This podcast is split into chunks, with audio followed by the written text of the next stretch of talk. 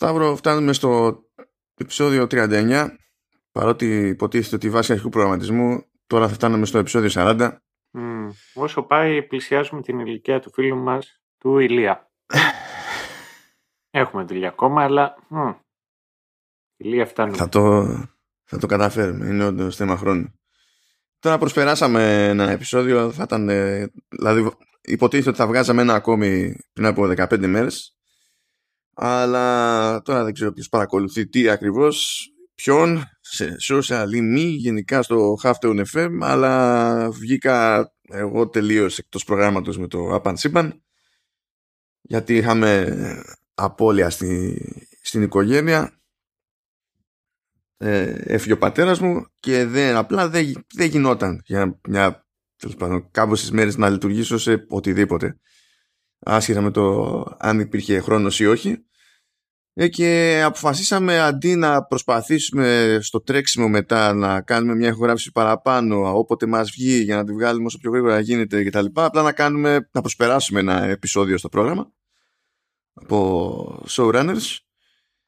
Και κάπως έτσι καταλήγουμε με τη σειρά που είχαμε κατά νου απλά σε άλλο timing κάπως έτσι. Τι ήθελα να πω. Πέρυσι τέτοια εποχή ε, γράφουμε Μεγάλο Σάββατο να πω αυτό. Ε, και πέρυσι τέτοιες μέρες είχαμε βγάλει πάλι επεισόδιο και είχαμε βγάλει τον Ισόπτη Ναζαρέτ. Α, ναι, το φρόντισα να το ξαναμοιραστώ εγκαίρως, αυτό έπρεπε. Ναι, αυτό. Οπότε, παιδιά μου, άμα τυχαίνει τώρα και είναι η πρώτη σας επαφή με το showrunners και θέλετε, ε, έχουμε κάτι πιο κοντά στη, στη σημερινή ημέρα και ευχαρίστως να πάτε και να το ακούσετε. Ήταν ένα επεισόδιο το οποίο το είχαμε ευχαριστηθεί και είναι από αυτά από τα οποία είμαστε πολύ περήφανοι. Τουλάχιστον εγώ. Κάτι σπάνιο. Δεν είναι, δεν είναι πολλά επεισόδια για τα οποία νιώθω περήφανος. Όντως είναι από τις περιπτώσεις. Δηλαδή που μου έχει μείνει και εμένα καλή ανάμνηση ότι κάναμε άλλο, ήταν άλλο το κέφι σε εκείνη την ηχογράφηση γενικά. Δηλαδή γουστάραμε από την αρχή μέχρι το τέλος τη, τη, τη διαδικασία. Και ήταν και ειδική περίπτωση διότι προφανώς δεν, δεν έχεις τώρα ασχοληθείς πάρα πολύ με πλοκή και δηλαδή είναι όλα πάνω κάτω γνωστά. Δεν, δεν, έχει νόημα. Οπότε μπήκαμε πιο πολύ σε παρασκηνιακά και τέτοια που είχαν ζουμί από, από μόνα τους. Οπότε ορίστε, το ξαναχαϊπάρουμε εδώ πέρα. Είναι και, ένα, ε, είναι και περίπτωση επεισοδίου που μπορείς να το χαϊπάρεις κάθε χρόνο τέτοια εποχή δεν θίγεται κανένας. Δηλαδή είναι. είναι μπορείς να πεις ότι στην Ελλάδα είναι παράδοση πλέον. δεν ξέρω πού αλλού μπορεί να είναι παράδοση, αλλά στην Ελλάδα είναι παράδοση. Δεκαετίες πια. Ναι, ναι, ναι. ναι. Είναι σαν ε, Κωνσταντίνο και Ελένη. Εντάξει, όχι τόσο. Το νομίζω ότι τα έχουν τέτοιο. Δεν το έχουν, δεν τα έχουν ψηλοκόψει τώρα αυτά ακόμα και από τις επαναλήψεις. Δεν θυμάμαι. Δεν ξέρω γιατί βγάζει ο αντένα, αντένα plus. Δεν ξέρω καν πώς το λέει. Ναι, ναι, τρομάρα μας. Ναι, αυτό μας μάρανε. Α, α, ξέρεις ποιο, έχει κάτι ξένες σειρές τώρα, δεν νομίζω όμως ότι έχει κάτι το τρομερό. Ε, θα, θα είναι πολύ αστείο, βασικά όχι. Για κάποια πράγματα θα είναι μεγάλο συν και κάποια άλλα θα είναι μεγάλο μείον. Το να μπουν σε αυτή τη διαδικασία τα ελληνικά κανάλια, να φτιάξουν τη δικιά τους συνδρομητική και να βάλουν μέσα παλιότερες σου σειρές. Θέλω να σου πω τώρα να, να πάω να πληρώνω τον αντένα για να βλέπω πάλι Κωνσταντίνο και Ελένη το καφέ της χαράς. Πραγματικά χαίρομαι πολύ. Το έκανα τόσα χρόνια τσάμπα, δεν με νοιάζει. Ούτως ή άλλως για να γεμίσει το πρόγραμμά σου θα, θα συνεχίσει να το κάνεις και εσύ, η κυρία Αντένα. Αλλά απ' την άλλη είναι ένα, δύο, τρία οι σειρές, οι οποίες ήταν πιο παλιά, ήταν, ήταν λίγο διαμαντάκια. Φερρυπίν. Έχω αδυναμία στα εγκλήματα. Και Εντάξει, ήμουν πιο πιτσιρικάς κιόλας που το είχα δει. Μου, μου, έχει, μου έχει μείνει τέλος πάντων πιο καλά. Και ενώ παίζεις σε επαναλήψεις, σε κάποια φάση θα ήθελα να μπορούσα να ήταν, ξέρω εγώ, όλα αυτά ψηλομαζεμένα, να κάτσω να τα δω ένα-ένα, σαν επεισόδιο. Αλλά δε, δε, αυτό μ' αρέσει τώρα τι να σου πω, καπουτζίδι, μια... Καπουτζίδι πες ότι... Όχι το παραπέντε, το Σαββατογεννημένες π.χ. είχε πιο πολύ τζέρτζελο για μένα. Ναι, ήταν πριν από το παραπέντε αυτό. Ναι, ναι, ναι. ναι. Θυμάμαι. Ε, αλλά αυτά τώρα σειρές, σειρές. Ναι, εκείνης και εγώ είχε έτσι ψηλό...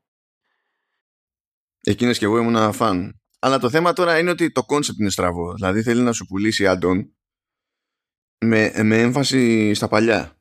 Ταυτόχρονα όλα τα ελληνικά κανάλια τόσα χρόνια με τις παραγωγές που είχαν ε, δεν ήταν άξιοι, ακόμα και να τα ζητούσε ο κόσμος, να βγάλουν τέτοιες σειρές, να τις πουλήσουν σε DVD or whatever ε, είναι λες και ε, δεν ξέρω τι φταίει, ποιος φταίει περισσότερο αλλά δεν εμφανίζεται τίποτα από ελληνικό περιεχόμενο σε οποιαδήποτε άλλη πλατφόρμα για κανένα λόγο, ποτέ.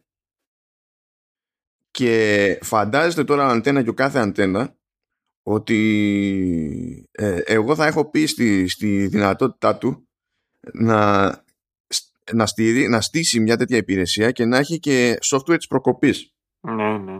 ναι που να ε, ε, έχει, ε, ώστε να έχει ο καθένας την καλύτερη δυνατή πρόσβαση ανάλογα με το τι συσκευές τέλος πάντων μπορεί να έχει πρόχειρες.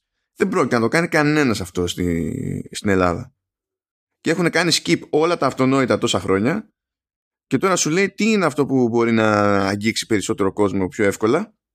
Θα κάνω το άλλο. Εντάξει, θα, ας κάτσουν στον άξονα, δεν, δεν με ενδιαφέρει. Δεν είναι υποχρεωτικό. Δεν λέω ότι δεν και καλά πρέπει να μπουν στην διαδικασία να βάλουν πράγματα στο, στο Netflix. Όλοι, όλοι οι τρίτοι προσπαθούν να βγάλουν πράγματα από το Netflix. για, το, για ανταγωνιστικούς λόγους, έτσι. Αλλά το θέμα είναι ότι σαν τηλεοπτική βιομηχανία, στο πούμε εδώ πέρα, δεν έχουμε και κανένα εκτόπισμα. Δηλαδή, ε, δεν είμαστε μάγκες άμα δεν βάζουμε περιεχόμενο σε τέτοιες πλατφόρμες. Ναι. Είμαστε οτιδήποτε άλλο εκτός από μάγκες. Ε, Μάγκας είσαι όταν τα βγάζεις αυτά ή τα κρατάς μακριά, όταν έχεις εκτόπισμα και μπορείς να τα πουλήσεις κάπως αλλιώς και να τα, ή να πουλήσεις ακριβά το μάρις σου. Αλλά τόσα χρόνια δεν είναι άξιο να πουλήσουν ένα DVD. Το μοναδικός λόγος για τον οποίο σκέφτομαι ότι μπορεί να το κάνει αυτό με το DVD θα είχε να κάνει είτε ίσως να μην σύμφερε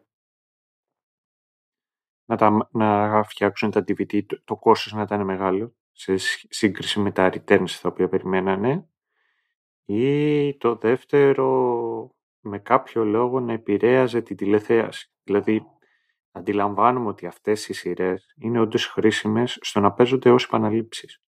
Είναι χρήσιμο για αυτό το κανάλι, διότι είναι πολύ φτηνή, πολύ μικρό κόστος για να ανέβει αυτή η επανάληψη ξανά και ξανά. Και υπάρχουν, μερικές, υπάρχουν περίοδοι που δεν δικαιολογείται να ξοδευτεί ένα αλφα ποσό για την τάδε ώρα της ημέρας για να παιχτείτε οτιδήποτε.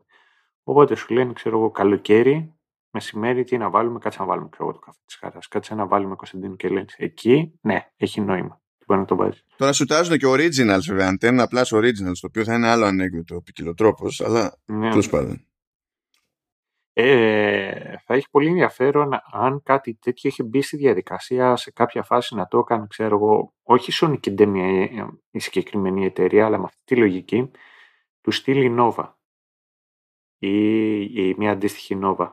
Δηλαδή να πήγαινε να έκλαινε τα κανάλια και να μάζευε τις original παραγωγές και να τις είχε ως, ε, ως ταινιοθήκη. Καταλαβαίνεις εκεί. Αλλά να είχαμε να λέγαμε τώρα τι να σου πω. Δεν ξέρω. Ναι, εντάξει. Πάντως, τέλος πάντων, εντάξει, να λέμε από PC από ό,τι βλέπω και, και Mac είναι από browser, εντάξει, προβλέψουμε αυτό. Έχουν εφαρμογές για iOS, iPadOS, εντάξει, έχουν για Android. OK. Okay. Τώρα αυτό το ε, Samsung Smart TV ελληνικής αντιπροσωπείας αυτό, αυτό είναι κωμικό το ότι πρέπει να αγοράσεις οπωσδήποτε από την ελληνική αντιπροσωπεία ε, τέτοιες τηλεοράσεις για να μπορέσεις να έχεις πρόσβαση στην εφαρμογή. Αυτό υπονοεί, δεν ξέρω αν ισχύει, αλλά δεν φταίω εγώ για τη διατύπωση που έχουν. Ναι, ναι. Αυτό υπονοεί ότι αν δεν είναι αγορασμένοι από ελληνική ε, αντιπροσωπεία, ότι δεν μπορείς έτσι απλά να βάλεις την εφαρμογή από πάνω. Και το ίδιο λέει και για LG. αυτά είναι εντάξει Α, οπότε... κομπλεξικά. Οπότε παίζει δηλαδή με αυτή την έννοια να μην τα βάλουν σε κεντρικό store, αλλά να έρχονται ε, να τα έχει μέσα από ήδη η συσκευή. Μπορεί. Δεν μιλάμε τώρα για, τα, για smartphones και τέτοια. Εκεί πέρα δεν τους παίρνει. Ο μόνος τρόπος να κάνουν distribution είναι να τα βάλουν στα κανονικά τα store. Ναι, ναι, ναι. Οπότε τα flag, έτσι. Αλλά τουλάχιστον για τις τηλεοράσεις, μάλλον πρέπει να έχει παίξει κάποιο connect, ξέρεις, να είναι pre-installed. OK. Okay. Αλλά με τέτοια διατύπωση τι να πω, ελπίζω όποιος το διατύπωσε αυτό να είναι κουλός. και να μην ισχύει έτσι όπως το αντιλαμβάνομαι. Βέβαια, αν είναι κουλός, ε, ε, τόσο κουλός, ε, δεν με γεμίζει με αυτοπεποίθηση για όλο το υπόλοιπο. Mm. Αλλά ναι. Εντάξει, ξέρω εγώ τι... Α, όχι, κάτσε τώρα για... Σου λέει πάντως, γιατί βλέπω οδηγίες για τις τηλεοράσεις και σου λέει να πας στο store. Δεν είναι προεγκατεστημένο. Οπότε ποιο το point το ελληνικής αντιπροσωπείας. Δεν ξέρω ρε εσύ. Αυτό έχει να κάνει, ξέρω εγώ, κάποιος ε, από το marketing. Πήγε εκεί και έγραψε κάτι. Φανταζόμενος κάτι άλλο. Ναι, ναι, ναι, που βγήκε από το η εκφλόγα. υπάρχει όντως η εκφλόγα. Δεν ξέρω αν υπάρχει ακόμα, αλλά υπήρχε όντως. Και τι έβγασε εκεί, Ολυμπιονίκες και ε, βουλευτές Νέα Δημοκρατία; Και όλα αυτά είναι κάτι που στην ουσία ήταν παρακλάδια σταθμών και στην, ε, γιατί τους βόλευαν που και που θα βγάζανε και κανέναν από εκεί πέρα που να έχει στον ηλιομήρα αλλά καταλαβαίνεις ότι κάνανε παιχνίδι με τις πρακτικές. Mm. Κάθε 6 μήνες είχαν φιντάνια να πίζουν for free και μετά αντί για η επόμενη, αντί για η επόμενη, αντί για η επόμενη. Mm. Είναι good stuff. Ναι, ναι, το ίδιο και με την αθλητικογραφία νομίζω. Ναι, ναι, ναι, ίδιο, ίδιο μοτίβο. Ίδιο μοτίβο ακριβώς. Αλλά. Εντάξει, τέλος πάντων. Πάντως υποτίθεται ότι υπάρχει το Plus και υπάρχει και το Plus Lite, που το Plus Lite είναι πιο πολύ για catch-up. Που έχει live και μπορείς να, χρησιμο... να δεις τέλος πάντων εκπομπές για 30 μέρες μετά την πρώτη προβολή κτλ. Απλά στο, στο Plus το κανονικό είναι... δεν έχεις τέτοιους περιορισμούς και χρονικούς και υποτίθεται ότι πιάνεις και τα, και τα originals. Πώς θα τα μαρκετάρουν τώρα αυτά τα πράγματα, ένας Θεός ξέρει. Ναι, και πού θα βρουν τα λεφτά; Για να κάνουν το οτιδήποτε original να πεις ότι πω, πω δικαιολογεί αυτό το να δώσει κάποια ναι, λεφτά. Μα, όταν έβγαζε λεφτά η ελληνική τηλεόραση δεν ήταν άξια να κάνει μια, μια καλή τηλεοπτική παραγωγή. Δεν, δεν, δεν είναι άξια. Δεν. Έχουμε μείνει, δηλαδή το level είναι, είναι φόσκολος στο, στα production values. Έχει, έχουν αλλάξει, έχουν έρθει τα πάνω κάτω στο hardware από τότε μέχρι τώρα. Οπότε έχουμε κερδίσει στα σημεία, ας πούμε. Αλλά η ελληνική τηλεόραση είναι σε εκείνο το level ακόμη. Και δεν προσπαθεί καν. δηλαδή, εγώ δεν, δεν νιώθω κανένα να προσπαθεί. Μια ματιά ρίχνεις στην εικόνα και καταλαβαίνεις με τη μία ότι δεν προσπαθεί κανένας. Ναι, ναι, ναι. Δηλαδή, και δεν μιλάμε για ποιότητα, μιλάμε για τη, για τη φωτογραφία. Δεν ασχολ... Όλοι νομίζουν ότι γυρίζουν βίντεο κλιπ. Τέλος πάντων. Τι random, τι, τι κάναμε τώρα όλο αυτό; Ε, δύο, όχι, περίμενε, δεν έχω τελειώσει. Δεν, έχω, δεν έχουμε τελειώσει την κουβέντα. Βασικά, okay. ε, άμα συνεχίσουμε έτσι, πάει στα κομμάτια η σειρά, η οποία τσάμπα την είδαμε, ξέρω εγώ. Θα, θα κάνουμε podcast για άσχετο πράγμα. Αλλά μια ε, που πιάσουμε αυτή την κουβέντα, θέλω να κάνω πρώτο ένα σχόλιο σε αυτό που είπες. Λες και ξέρει κάποιος στην Ελλάδα να γυρίσει καλά βίντεο κλιπ. Καλά, αυτή είναι άλλη κουβέντα αυτή. Ναι, ναι δηλαδή κάποτε είχε και το βίντεο κλιπ είχε, ας το πούμε, τη λογική που περιμένεις από βίντεο κλιπ in general. Δηλαδή θυμάμαι κάτι πιο παλιά, ειδικά του Ρουβά, που είχαν concept, είχαν κάτι τέτοιο. Τώρα είναι, ξέρω πάνω στα αμάξια, κόβουν βόλτες, είναι μαζί με... Κάνουν κοντινό σε κάποιο, σε κάποιο whisky γιατί παίζει product placement. ναι, ναι, ναι, ναι, έχει και αυτά. Γιατί αλλιώς δεν βγαίνει το βίντεο κλιπ, ούτε αυτό δεν βγαίνει. Αυτό. αυτό είναι το ένα σχόλιο το οποίο είχα να κάνει, έχω να κάνω και μετά αυτό το άλλο το οποίο ήθελα να σχολιάσω είναι το εξής.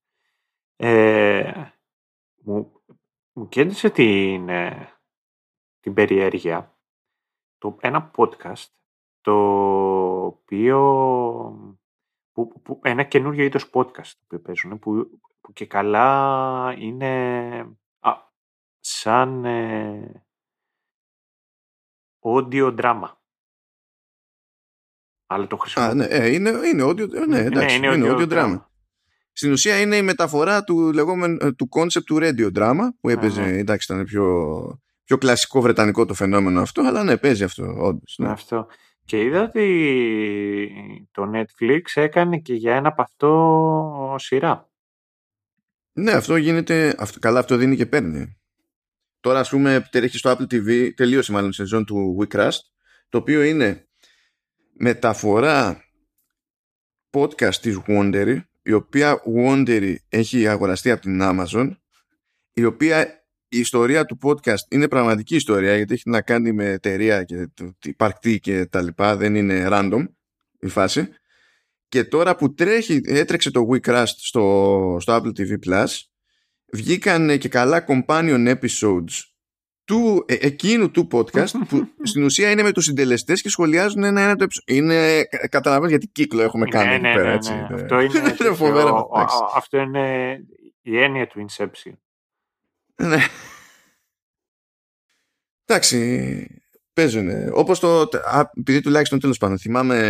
Επειδή μου έχουν κάνει εντύπωση αυτά από Apple TV Plus, πολλά τέτοια γίνονται. Αγοράζονται δικαιώματα για, από podcast και τα συναφή. Και το έχει κάνει πολλαπλές φορές η Apple. Αλλά από τα πιο περίεργα ήταν το The Line. Το οποίο The Line έχει να κάνει πάλι με πραγματική ιστορία. Ήταν ντοκιμαντέρ, έχει γίνει δημοσιογραφική έρευνα από πίσω κτλ και έχει να κάνει με, την, ε, με, το, με το θάνατο ή η δολοφονία ενός εχμαλώτου στα χέρια ε, Αμερικανών στρατιώτων. Ε, νομίζω μιλάγανε για το δεν θυμάμαι το αν ήταν για το Αφγανιστάν ή, ή για το Ιράκ νομίζω για το Ιράκ. Αλλά τέλος πάντων είναι αυτό το ζήτημα. Το ζήτημα είναι ότι η Apple πλήρωσε δύο ξεχωριστές παραγωγές με το ίδιο όνομα. Το, το podcast The Line που βγήκε πρώτο και το docu-series The Line που ήρθε δεύτερο η δημοσιογραφική έρευνα έγινε από άλλους. Η παραγωγή έγινε από άλλους. Και λόγω, παρότι η τηλεοπτική παραγωγή ήρθε δεύτερη λόγω του, του, άλλου βάρους που έχει αυτή η παραγωγή έτσι, γιατί έχεις να κάνει να κουμαντέρεις και εικόνας στη τελική είναι άλλο καπέλο. Ε, προλάβανε και αλλάξανε τα πράγματα από τότε που βγήκε το podcast μέχρι τότε που βγήκε η τηλεοπτική σειρά και έχουν καταλήξει σε διαφορετική αντιμετώπιση του story Mm. Με ενδιαφέρον αυτό. Και έχουν, και έχουν τον ίδιο τίτλο. Mm, mm. Ενώ είχε, πώς να σου πω, έχει ενδιαφέρον μεν, απ' την άλλη δεν ξέρω και ποια είναι και η λογική ιδέα. Δηλαδή για ποιο λόγο το, το πιάνει, δηλαδή είναι απλά διαφορετικά άγγλες ή είναι, το πιάνουν με διαφορετική ευαισθησία ή κάνουν sensor διαφορετικά πράγματα, δεν ξέρω. Ε, ε, ε, κοίτα, εντάξει τώρα, μπορείς να, να κάνεις ό,τι να είναι με προσέγγιση. Απλά το βασικό είναι ότι στην πορεία των πραγμάτων προέκυψε ότι πράγματα που έλεγε ο συγκεκριμένος στρατιώτης ήταν ψέματα. Και ο, ο δημοσιογράφος που έτρεχε το, την, την εκδοχή που ήταν podcast κατάφερε να τον κάνει να το παραδεχτεί αλλά το κατάφερε αφού είχε κλείσει το production της τηλεοπτικής σειράς. Οπότε η τηλεοπτική σειρά με, δεν το έχει συνυπολογίσει αυτό και αντιμετωπίζει αλλιώς τη, τη φάση. Και δεν φταίνε, ήταν το timing κουλό. Γιατί ο άλλος εντάξει, κατάφερε συνέχισε να κρατάει επαφές, έκανε εκεί πέρα ένα ψιστήρι, κατάφερε και, το, και τον ηχογράφησε, ξεπέταξε ένα podcast, τελείωσε. Έτσι κάνω. Πιο εύκολο το κάνεις. Αλλά ναι, ναι, fun stuff. Και που λέτε αυτό το επεισόδιο είναι για το Ρίτσερ, δεν ξέρω αν το καταλάβει κανένας. το Ούτε, ούτε εμείς δεν το καταλάβαμε. Όχι. Αυτό είναι, το θέμα είναι ότι, πώς να σου πω, κάποιος αψίνεται. Λέει πω, πω κάνουν επεισόδιο για το Ρίτσερ. Δεν ξέρω ποιος είσαι, αλλά φαντάζομαι ότι κάπου κάποτε μπορεί να υπάρχει και ένας ο οποίος τρελαίνει. Και να λέει πω, πω κάνουν επεισόδιο για το Ρίτσερ. Και μπαίνει μέσα και ακούει πόσα. 20 λεπτά. Και λέει που είναι ο Ρίτσερ. Οπότε ναι. Που είναι ο Ρίτσερ, που είναι ο Πουτσίνη και. Δεν ξέρω ποιος θα θυμάται αυτά. Αλλά για να πούμε ότι εντάξει, αν θεωρήσει κανένας ότι ήμασταν παράξενοι στο θέμα του Antenna Plus και τα λοιπά, να πω ότι μπήκα στο, στο site του Antenna Plus, πάτησα εκεί που λέει πρόγραμμα και στο πρόγραμμα για όλη την ημέρα που μένει λέει no listing available. Αυτό λέει, για να καταλάβουμε τι, τι, τι προσδοκίες έχει νόημα. Anyway, πάμε τώρα για Richard, όντως legit, για να μην τα χάσουμε τελείως. Λοιπόν, ε, λίγο background για το Richer γενικά. Το Richer είναι μια τροφαντή σειρά βιβλίων του Lee Child, ο οποίος Lee Child έχει ε, προηγούμενα με τα στρατά, έχει μια σχετική εμπειρία και τα συνάφη και γενικά έχει κοινό ο, ο Richer ως χαρακτήρας και αν δεν είχε ε, κοινό δεν θα είχε καταφέρει τέλος πάντων να καταλήξει να έχουμε και δύο ταινίες ας πούμε που είχαν γυριστεί με τον Tom Cruise. Το περίεργο τότε, γιατί τη θυμάμαι τη συζήτηση, δηλαδή αυτοί που παρακολουθούν γενικά τη σειρά των βιβλίων, είχαν τσιτώσει με το casting Tom Cruise στο κινηματογραφικό, έτσι, το Ρίτσερ. Γιατί εδώ πέρα δεν έχουμε τον Cruise στη σειρά που σκάει Prime Video. Ε, γιατί σου λέει, δηλαδή, πώς περιγράφει τον Ρίτσερ ο Lee Child στα βιβλία; Ο, ο Tom Cruise είναι το ανάποδο. δηλαδή, ναι, ναι, ναι, ναι, ναι. Ο, ο Ρίτσερ σου λέει ότι είναι ψηλός νταμάρι bodybuilder και ο Tom Cruise είναι ο Tom Cruise. αυτό, αυτό. Είναι ψηλός δύο μέτρα και ταμάρι στην ψυχή ο Tom Cruise. Ναι. Έχουν οι Σαϊντονιστές σε ψυχή τι, ε, ή όχι; Σαϊντολόγοι. Οι Σαϊντολόγοι, τι είπα, Σαϊντοψυχιστές είπα. ναι, εντάξει, δεν είναι. Να σου πω ποτέ το ποτάτο. Δεν... ναι, ναι. Έχουν αυτοί. Έχει ο ξένου έτσι δεν λέγεται. Το Supreme Being. Κάτι ότι έχουν μέσα τους είναι οι Titans, έξω τους ή οι Titans τους έκαναν τους τους Δεν ξέρω, αλήθεια. Δεν, ε, δεν... Ε, πάντων. It, it is what it is. Ναι, ε, ναι. βαθιά μέσα του ο Tom Cruise είναι εκεί δύο μέτρα και ντερέκι και bodybuilder. Ναι, ότι είμαι σίγουρος ότι το πιστεύει και είμαι σίγουρος ότι ψυχολογικά παίζει να ισχύει κιόλας. ναι, εντάξει. Ε, και ναι, τέλος πάντων είχαν. Η πρώτη ταινία εντωμεταξύ είχε πάει και αρκετά καλά νομίζω. Η δεύτερη δεν πήγε το ίδιο καλά. Δεν ξέρω αν αυτό έφταξε τώρα για το ότι δεν συνεχίστηκαν ή όχι. Είναι σχετικά αυτά. Γιατί ο Tom Cruise έχει και τόσα χρόνια ανοκαλαβία το Mission Impossible και εκεί πέρα δεν χαρίζει κάστανα κανέναν. Mm. Και απασχολείται ιδιαίτερα. Τραυματίζει το παιδί, συνεχίζει, δεν καταλαβαίνει τίποτα. Το παιδί είναι πλέον, ξέρω εγώ, 50 τόσο χρόνο. Ε, βάζει μουστάκια στον τέτοιο, ναι στο Henry Cavill και μετακλαίει ναι. το... Ο Tom Cruise μόνος του έκανε χαλάστρα στη, στη DC και τη Warner. Αυτά. Από αυτό να καταλάβετε δηλαδή. Τέλος πάντων και τώρα υποτίθεται ότι ε, μια από τις βασικές διαφορές που έχουμε στην περίπτωση του τηλεοπτικού Richard στο, στο Prime ότι, ότι βρήκαν ένα τύπο που είναι νταμάρι ε, bodybuilder ψηλός. Ναι, ναι. Και λες ωραία αυτή τη φορά κάποιος έκανε τη, τη, την προσπάθεια να πετύχει αυτό. Ναι, τη συνειδητή αυτή η προσπάθεια τουλάχιστον να ισχύει. Ναι. Και υποτίθεται ότι γενικά έχει ψωμί το πράγμα. Δηλαδή αυτή η πρώτη σεζόν ε, όπως και να έχει βασίζεται στην ουσία στο πρώτο βιβλίο της σειράς ε, το Killing Floor του 1997 και υποτίθεται ότι τα πρώτα πρώτα νούμερα ας πούμε, του Ρίτσερ από τις πρώτες μέρες ήταν αρκετά καλά ώστε να πάρει ανανέωση για, για δεύτερη σεζόν τρεις μέρες αφού βγήκε η πρώτη. Μπαμ μπαμ. Οπότε σίγουρα θα δούμε και, και δεύτερη. Τώρα στη, στο ρόλο του, του Ρίτσερ έχουμε τον Άλαν Ρίτσον ο οποίος προσωπικά δεν μου θύμιζε τίποτα. Έλα ρε, δεν το, αυτό ήθελα να σου πω.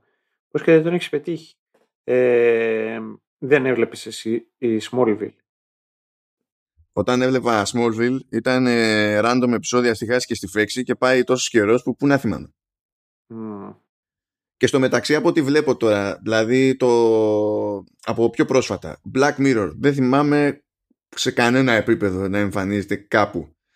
Blood Drive, δεν το είδα ποτέ, αν και θυμάμαι να το ακούω. Titans δεν έχω αγγίξει.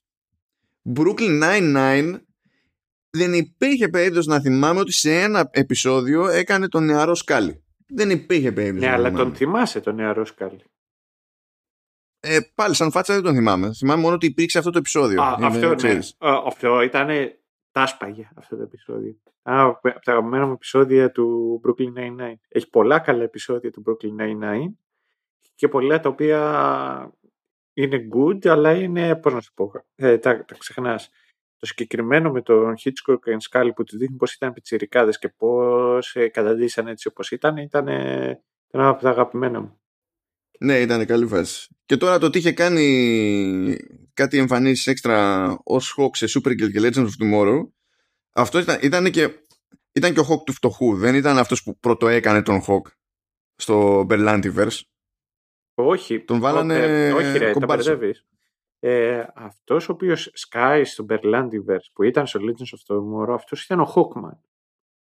Ο οποίος είναι μαζί με τη Hawk Girl, είναι και από τους OG, ήταν το λέξω πιο παλιά, από τους OG και όλας ε, του, του Justice League που είναι και καλά η μετανσάρκωση ε, Αιγυπτίων. Ε.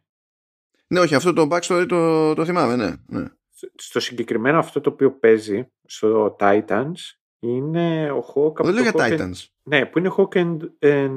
όχι, ε, και σε άλλα στο οποίο εμφανίζεται, εμφανίζεται σαν ο Hawk από το Hawk and Dove. Που είναι συγκεκριμένος ήρωας. Α, Άλλος καλά, ήρωας. οκ.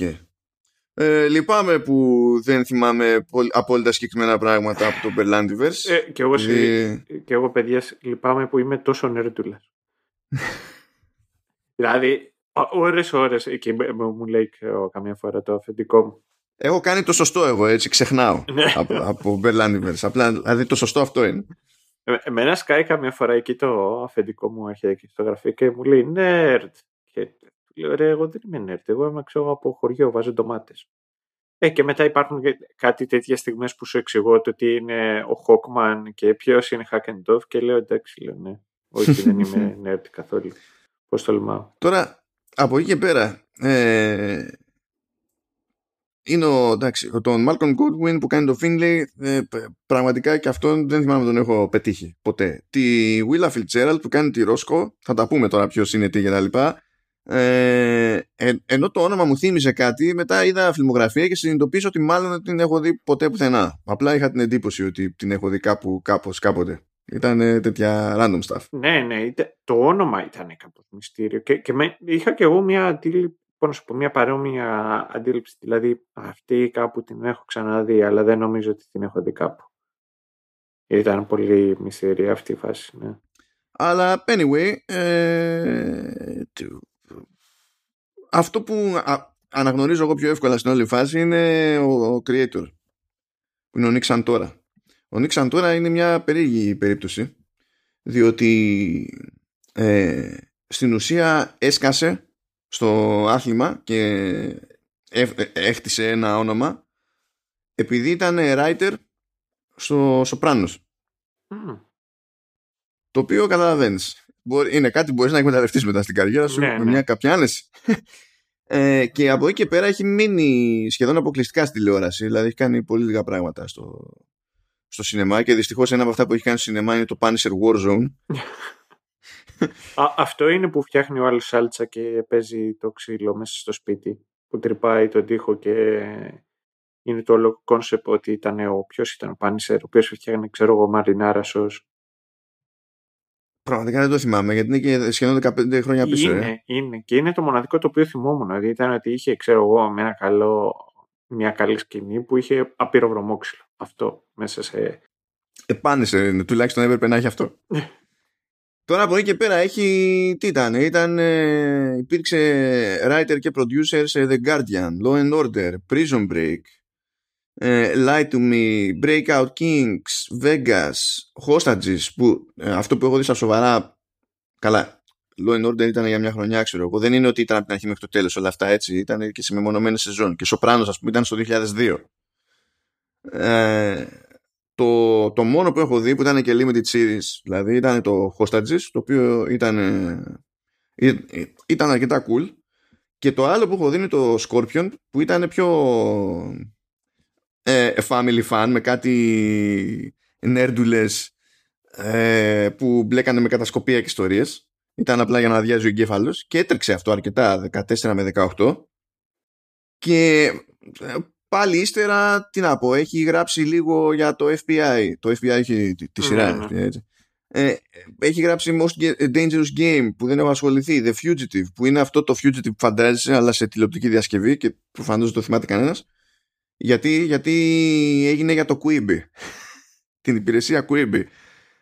Δεν, ξέρε- δεν ξέρετε τι είναι η υπηρεσία Quibi. Αν θέλετε να διαβάσετε κάτι αστείο για το πώς γίνεται να κάψεις μέσα σε μερικούς μήνες σχεδόν 2 δισεκατομμύρια δολάρια και ταυτόχρονα να εί- είσαι ο, Φ- ο Φρέντι Κάτζενμπεργκ που έχεις τεράστια ιστορία με τεράστιες πλάτες στη τηλεοπτική κινηματογραφική βιομηχανία. Είσαι το K στο DreamWorks SKG και δι- διάφορα άλλα αυτά και καταφέρνεις και τα κάνεις τόσο χάλια σε business. Δια- ψάξτε να δείτε ιστορία για Quibi. Α- αυτό είναι οκ Οπότε το πιο ουγ που έχει κάνει που είναι στα χέρια του ας πούμε είναι τώρα το Reacher. Αυτό. Ναι, ναι, ναι.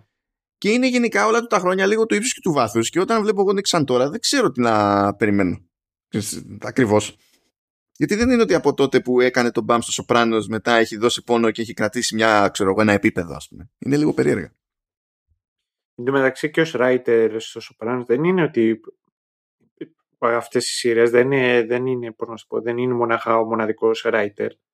Και εκεί πάλι δεν ξέρεις και τι ρόλο μπορεί να έχει. Οπότε ναι, είναι ψηλό μυστήριο η δεν ξέρεις τι να περιμένεις. Αλλά ναι, γενικά φαίνεται ότι πήγε καλά, έπαιξε ένα σχετικό μπάζ εκεί πέρα. Θα έχουμε σίγουρα μία σεζόν ακόμη μετά βλέπουμε, δεν ξέρω τι θα γίνει. Υποτίθεται ότι κάθε βιβλίο είναι και άλλη υπόθεση, οπότε ξεφεύγουν, αλλάζουν και χαρακτήρες και τα λοιπά. Ε, και δεν είναι δηλαδή ότι πρέπει κάποιος να έχει παρακολουθήσει τη μία σεζόν για να βγάλει άκρη με την άλλη σεζόν. Ναι, ναι. Και είναι το, το concept δηλαδή. Το ίδιο ισχύει για τα βιβλία. Έτσι. Τώρα, ας πούμε ότι βάζουμε τα πράγματα σε ένα πλαίσιο για να προσανατολιστείτε ότι γίνεται τουλάχιστον σε αυτή τη, τη σεζόν. Και το τι εστί Ρίτσερ και τα λοιπά. Ο Ρίτσερ είναι ε, πρώην της στρατιωτικής αστυνομίας και γενικά τα έχει παρατήσει και κινείται random στο χώρο. την έχει δει, έτσι γουστάρει ναι. να πηγαίνει. Δηλαδή ξεκινάμε και φτάνει σε μια πόλη της Τζόρτζια, που λέγεται Μάργκριβ, και φτάνει με λεωφορείο, δεν κουβαλάει σχεδόν τίποτα, ξέρω εγώ πάνω του. Ε, και γιατί έτσι, την έχει δει νομάς το, το άτομο. Αν και σε κάποια φάση κάνει και τέτοιο, αυτό χαρακτηρίζεται, λέει ότι εγώ είμαι χόμπο. Mm. Α, χόμπο δεν έχει να κάνει κιόλας και με τα λεφτά ότι είσαι, ξέρω εγώ, δεν έχεις και χρήματα. Δεν είναι μονάχα δηλαδή ε, το ότι δεν έχεις σπίτι. Δεν είχε και χρήματα, ναι, αλλά έχω να καταγγείλω ότι για, άνθρωπος που, για άνθρωπο που δεν έχει χρήματα, μια χαρά την πέρασε την πρώτη σεζόν και κυκλοφορούσε όλο με Bentley.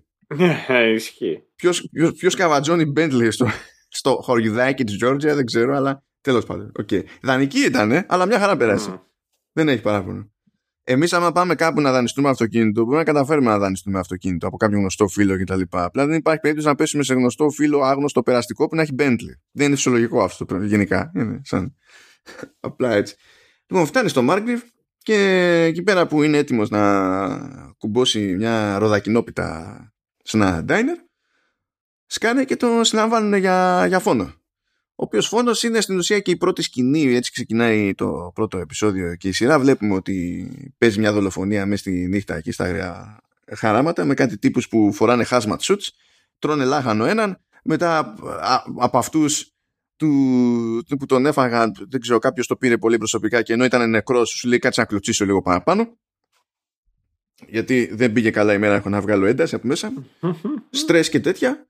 Ε, και σε χρόνο μηδέν το χρόνο είναι το Ρίτσερ, το οποίο προφανώς το κουφαίνει. Σου λέει, ε, μόλις ήρθα, δεν έχω προλάβει να κουρηθώ και για κάποιο λόγο ε, κατηγορούμε για δολοφονία. Δηλαδή, τι, τι συμβαίνει εδώ πέρα. Ε, καταλήγει στο κρατητήριο, που είναι ένας τρόπος να γνωρίσουμε την Ρόσκο Κόγκλιν και τον Όσκαρ Φίνλι. Η Ρόσκο Κόγκλιν είναι αστυνομική να εκεί πέρα. Ο Όσκαρ Φίνλι είναι σχετικά πρόσφατη προσθήκη στο τοπικό αστυνομικό τμήμα. Είναι chief detective υποτίθεται. Ε, στο τμήμα πρέπει να είναι ο, ο μόνος μαύρος στη Τζόρτζια με την προϊστορία που παίζει αν φάνει. Τον έχουν και για πρωτευουσιάνο επειδή ήρθε από, τη, ήρθε από Βοστόνη μεριά και σου λέει αυτός είναι, ο, είναι και ξένος εδώ πέρα και μας το παίζει ιστορία δεν είμαι σίγουρος ότι θα τον συμπαθούσα και εγώ με τη μία διότι σε αυτό το κλίμα δεν φοράς και κουστούμι δεν είσαι normal όταν φοράς ναι, αυτό το ναι, κουστούμι ναι. σε ίδιο κλίμα. Έτσι. Αλλά τέλος πάντων, OK. Okay. Ε, προκύπτει όλα αυτά στο πρώτο επεισόδιο. Εν τω μεταξύ προκύπτει ότι εμφανίζεται ένας τύπος που λέγεται Paul Hubble, ο οποίος είναι τραπεζίτης και αναλαμβάνει εκείνος την ευθύνη για τη δολοφονία και κάνει μπάμ, ρε παιδί μου, ότι δεν ισχύει αυτό. Ναι, ναι, ότι αυτό το, το, χειρότερο που μπορεί να δολοφονήσει αυτός είναι, ξέρω εγώ, να φάει έτικεται να, να, να φάει μπέργκερ με μαχαιροπύρων. Αυτό είναι το μοναδικό πράγμα το οποίο μπορεί να δολοφονεί. Αυτό θα μπορούσε να το πετύχει και ο Φίνλι όμως. Θα ήταν και αυτός ύποπτο. Καλά, ο Φίνλι είναι και από τους τύπους που, που τρώνε και τα φρούτα με το μαχαιροπύρουνο. Ε, έχω ένα φίλο ο οποίος ήταν στην Ευελπίδα και μου έλεγε ότι ένα από τα πρώτα πράγματα τα οποία σου μαθαίνουν είναι, ξέρω εγώ, να τρως ε, το πορτοκάλι με μαχαιροπύρουνο και πώς να το καθαρίζεις με το σωστό τρόπο ώστε να παραμένει, ώστε μετά να ξαναπαίνει τη φλούδα και να μπορείς να σχηματίζεις ένα άδειο πορτοκάλι μόνο και μόνο από τη φλούδα. από αυτά τα, αυτό το skill που χρειάζεται γενικά στον πόλεμο. Είναι ναι, το... ναι, αυτό είναι πολύ σημαντικό. Ε, ε, να σου πω κάτι, αυτό είναι χρήσιμο ε, π.χ. και το ναυτικό. Θυμάμαι συζήτα. Μας λέγανε εκεί ότι ο πόλεμος ξεκινάει με το αεροπλάνο να βομβαρδίζουν, το στρατό να πηγαίνει στα βομβαρδισμένα σημεία και στο ναυτικό να διοργανώνει τις δεξιότητες σε περίπτωση νίκης. Οπότε ναι, εκεί το καταλαβαίνω. Κακίες, κακίες, κακίες. Λοιπόν, είναι προφανές ότι ο Πολ Χάμπ λέει μπαρούφα, δηλαδή δεν το πιστεύει κανένας, αλλά σε πρώτη φάση πρέπει να τον κρατήσουν επειδή τέλος πάντων βγήκε και το ομολόγησε μόνος του και πρέπει να το ψάξουν το θέμα. Φίνει και Ρόσκο με βαριά καρδιά εκεί πέρα αποφασίζουν κάπως να αξιοποιήσουν τον Ρίτσερ γιατί φαίνεται ότι δεν τους δείχνει μόνο κεφάλια, δεν είναι μόνο πιο πλατής, αλλά ότι ε, μάλλον ξέρει και από κάτι τέτοια. Ε, στην ουσία Ρίτσερ και Χάμπλ καταλήγουν μαγικά για το ίδιο θεωρητικό έγκλημα στη, στη φυλάκα με το σκεπτικό ότι είναι να κρατηθούν σε συγκεκριμένο μέρος ε, μέχρι να κάνει το πρώτο πέρασμα για την ε, αρχική ακρόαση τέλος πάνω στο, σε, σε δικαστή. Είναι σε ξεχωριστό μέρος της φυλακής. Φυσικά δεν συνέβη αυτό το πράγμα γιατί τους τη στήσανε ε, και κατέληξε ο Ρίτσερ στην ουσία να είναι ο μπράβος του, του Πολ. Σαπίζει εκεί άνθρωπο, ανθρώπους. Γενικά ο Ρίτσερ αυτό κάνει. Άμα εμφανίζεται άλλος άνθρωπος και έχει κάποια επιθετική τάση και είναι στο ίδιο καρέ ο Ρίτσερ, η κατάληξη είναι ο, ο άλλος πεθαίνει. είναι αυτό είναι μέρος του χαρακτήρα. Δεν είναι καν spoiler για το Α, το Β, το Γ. Ναι, είναι ναι, μέρος ναι. του χαρακτήρα. Έτσι. Δεν, δεν είναι. Αφού σε κάποιες φάσεις, όταν σε μια-δύο περιπτώσεις που μισοζωρίστηκε ο Ρίτσερ, αυτά ήταν από τις εκπλήξεις της σειράς. Αυτό, ναι, ναι, ναι. Uh, about a person uh, appears in the room. Uh, Richard exists. Αυτό. Αυτό ακριβώς. Ε, Τέλος πάντων, εξηγεί με τα πολλά στον Ρίτσερ ο Πολ, επειδή χτίζουν έτσι μια κάποια εμπιστοσύνη, ας το πούμε έτσι, ε, ο Πολ ότι ανέλαβε αυτό την ευθύνη διότι κινδυνεύει η ζωή δική του και της οικογένειας του γιατί το, το, το, στην ουσία τον απειλούσαν όλοι αυτοί που είναι πίσω από αυτή την ιστορία. Ε, Α, ναι, δεν το, δεν το ανέφερα πριν, αλλά μιας και είπα για την Ρόσκο Κόνκλιν, απλά θεωρείται αυτονόητο ότι είναι το love interest. Mm. Δικαίως, έχω να πω. Ναι, είναι, αλλά... είναι η, η, πιο παλιά, η κλασική έτσι, αμερικανική ομορφιά. Όπως ε, τουλάχιστον την προωθούσαν πιο παλιά. Ε, που είναι η ξανθιά, γαλανομάτα, ψηλή γυναίκα με αυτή την έννοια. Και συνήθως είναι και η ομορφιά η οποία παρουσιάζουν περισσότερο στις νότιες πολιτείες, όπως είναι και η Τζόρτζια. Ε, άλλοι παίκτες που έχουμε σε πρώτη φάση είναι μια εταιρεία που λέγεται Kleiner Industries. Υποτίθεται ότι ο head honcho Kleiner, ε, επειδή κάνει business γενικά σε Markgrave, έχει φέρει πάρα πολλά λεφτά στην περιοχή και τους έχει όλους στην τσέπη. Έχει και ένα, ένα προσάρμοστο γιο, είναι ο Kleiner Junior, που από το Kleiner Junior βγαίνει το KJ, ο οποίος KJ τραβάει κάτι ζόρια εκεί πέρα με τον Ρίτσερ διότι δεν του αρέσει αυτό το τάτσι μιτσικότσι με την Ρόσκο δεν του αρέσει ότι υπάρχει κι άλλος αλφα ενδεχόμενος στο, στο Margrave και προσπαθεί να του πρίξει λίγο μπάλες. Ε, και μέχρι να τελειώσει το επεισόδιο εμφανίζεται κι άλλο πτώμα και με αυτά τα δεδομένα που σας είπαμε για τον Ρίτσερ έτσι, ο, ο Ρίτσερ συνειδητοποιεί ότι το, το έξτρα πτώμα είναι ο αδερφός του και η φάση είναι α, ο, θα πεθάνουν όλοι. Είναι κάπως, κάπως, κάπως έτσι και έτσι χτίζεται στην ουσία στο πρώτο επεισόδιο η όλη φάση που ακολουθούμε αργότερα. Ε, είναι λιγάκι αντάι, αντάι πώς να το πω, ε, Σκανδινάβιαν ε, thriller. πώς το, πώς το εννοείς αυτό; Ε, και εκεί πέρα πάντα στην αρχή ε, σκάει ένα πτώμα και πηγαίνει και ο, ο κεντρικός χαρακτήρας και κοιτάζει και λέει «Α, είναι ο γιος μου». Και λέει, πώς Ω, είναι ο γιος σου, τι θα κάνεις, πώς επηρεάζει αυτό; We were not close. Και ξεμπερδεύουν εκεί. και πάμε κάτω. OK, okay, cool. Τώρα, αφού βάλαμε έτσι ένα γενικό πλαίσιο, να πούμε και καμιά γενική εντύπωση πριν ασχοληθούμε με τα πιο έτσι συγκεκριμένα πραγματάκια. Για... Ε, κοίταξα, κοίταξα να δεις, εμένα αυτό το στυλ της σειράς. Δηλαδή, στην πραγματικότητα το Ρίτσερ είναι ένα western.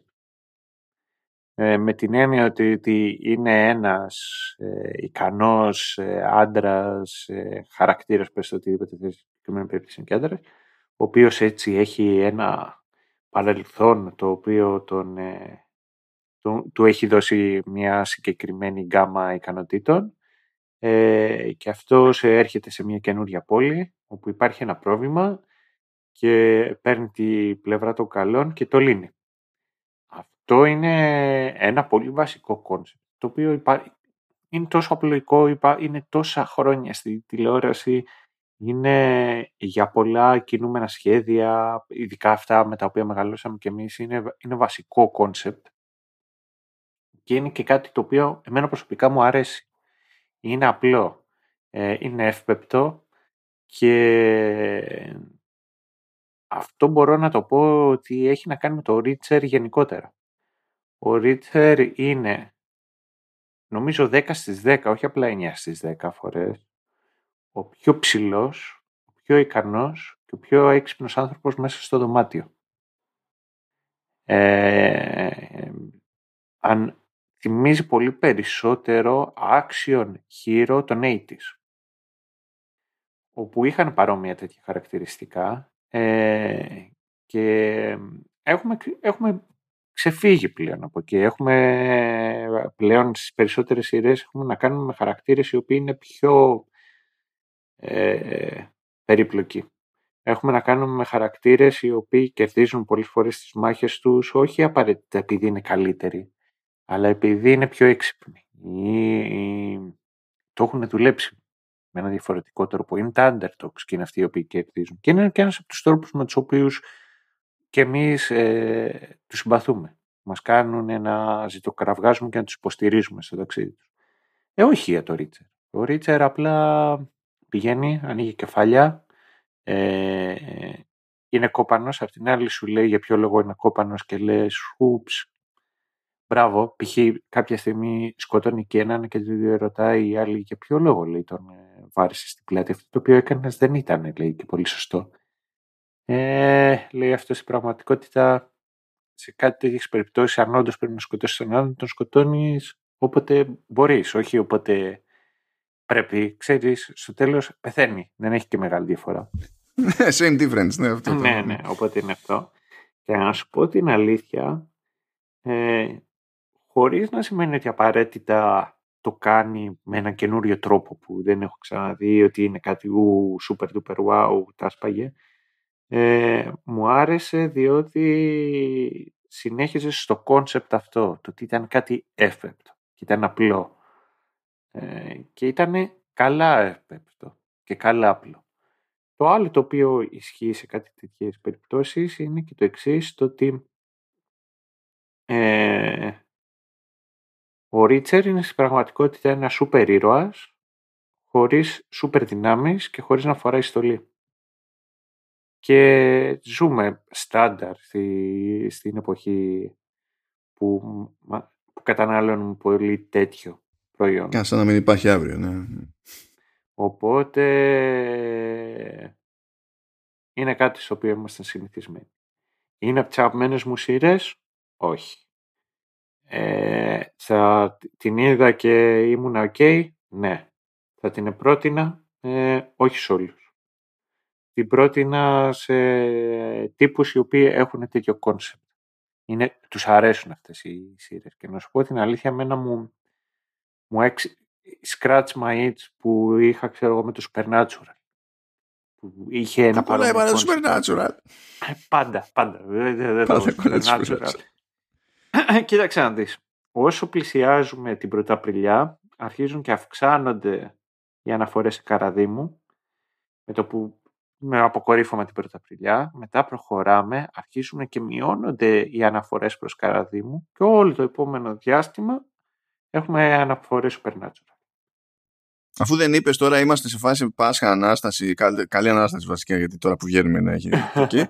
Ε, ε, και είναι και αυτό κάτι supernatural οπότε να έτσι τα συνδέω πάλι καλά πάλι καλά, πάλι καλά.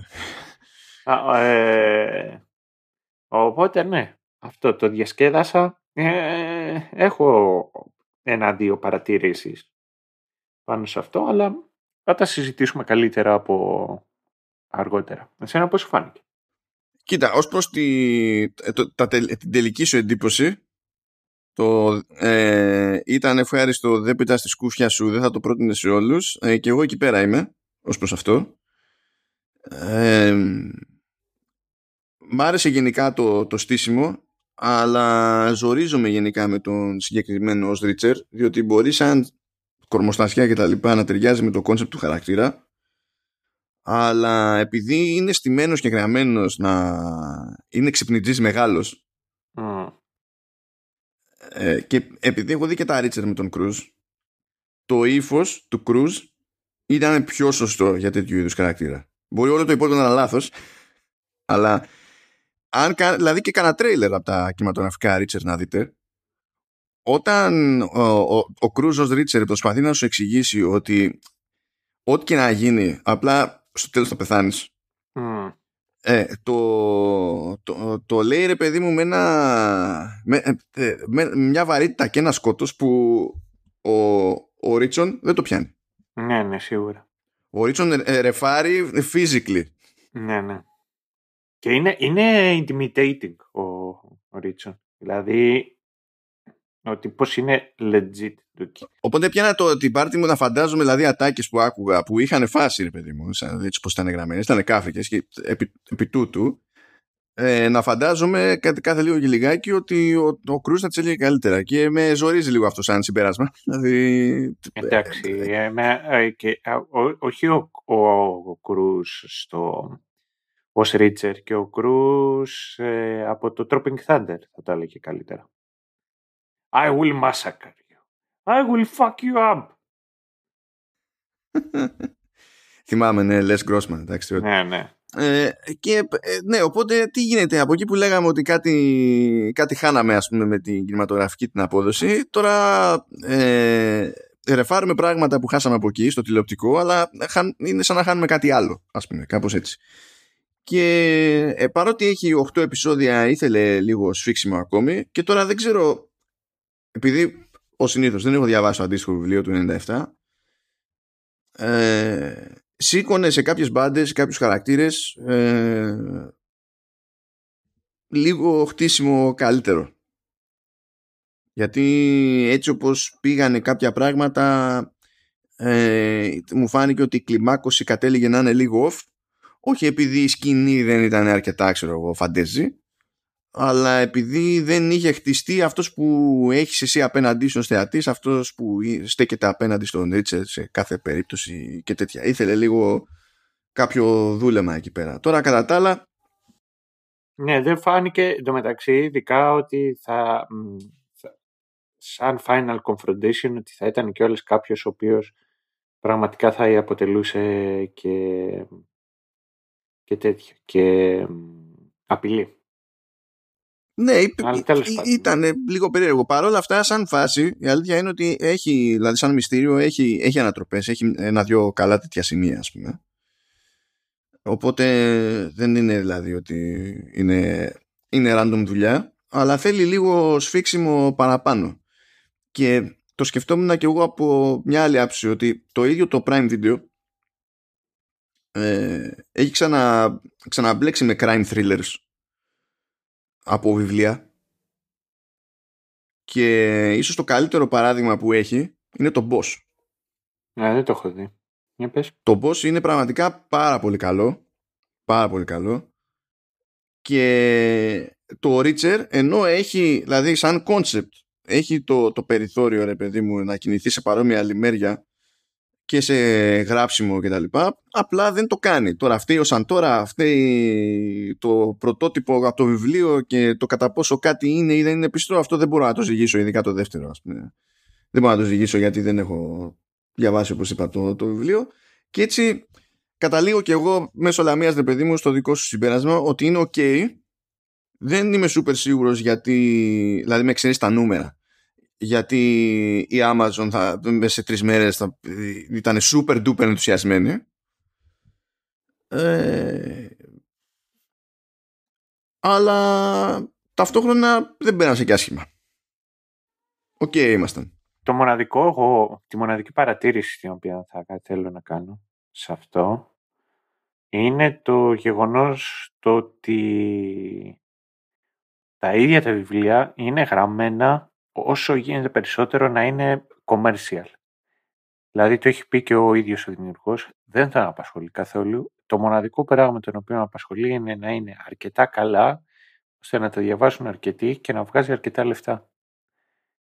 Ο τύπος βγάζει ένα βιβλίο το, το χρόνο ε, ακόμα και ο λόγος για τον οποίο διάλεξε η μία του, η, ο ένας γονιός του, του Ρίτσερ που είναι η μητέρα του η οποία είναι Γαλλίδα να είναι Γαλλίδα είναι μπας και καταφέρει να πουλήσει αρκετά και στην Ευρώπη και δει στη Γαλλία. Δεν ξέρω για ποιο λόγο είχε φάει σκάλυμα, αλλά γι' αυτό.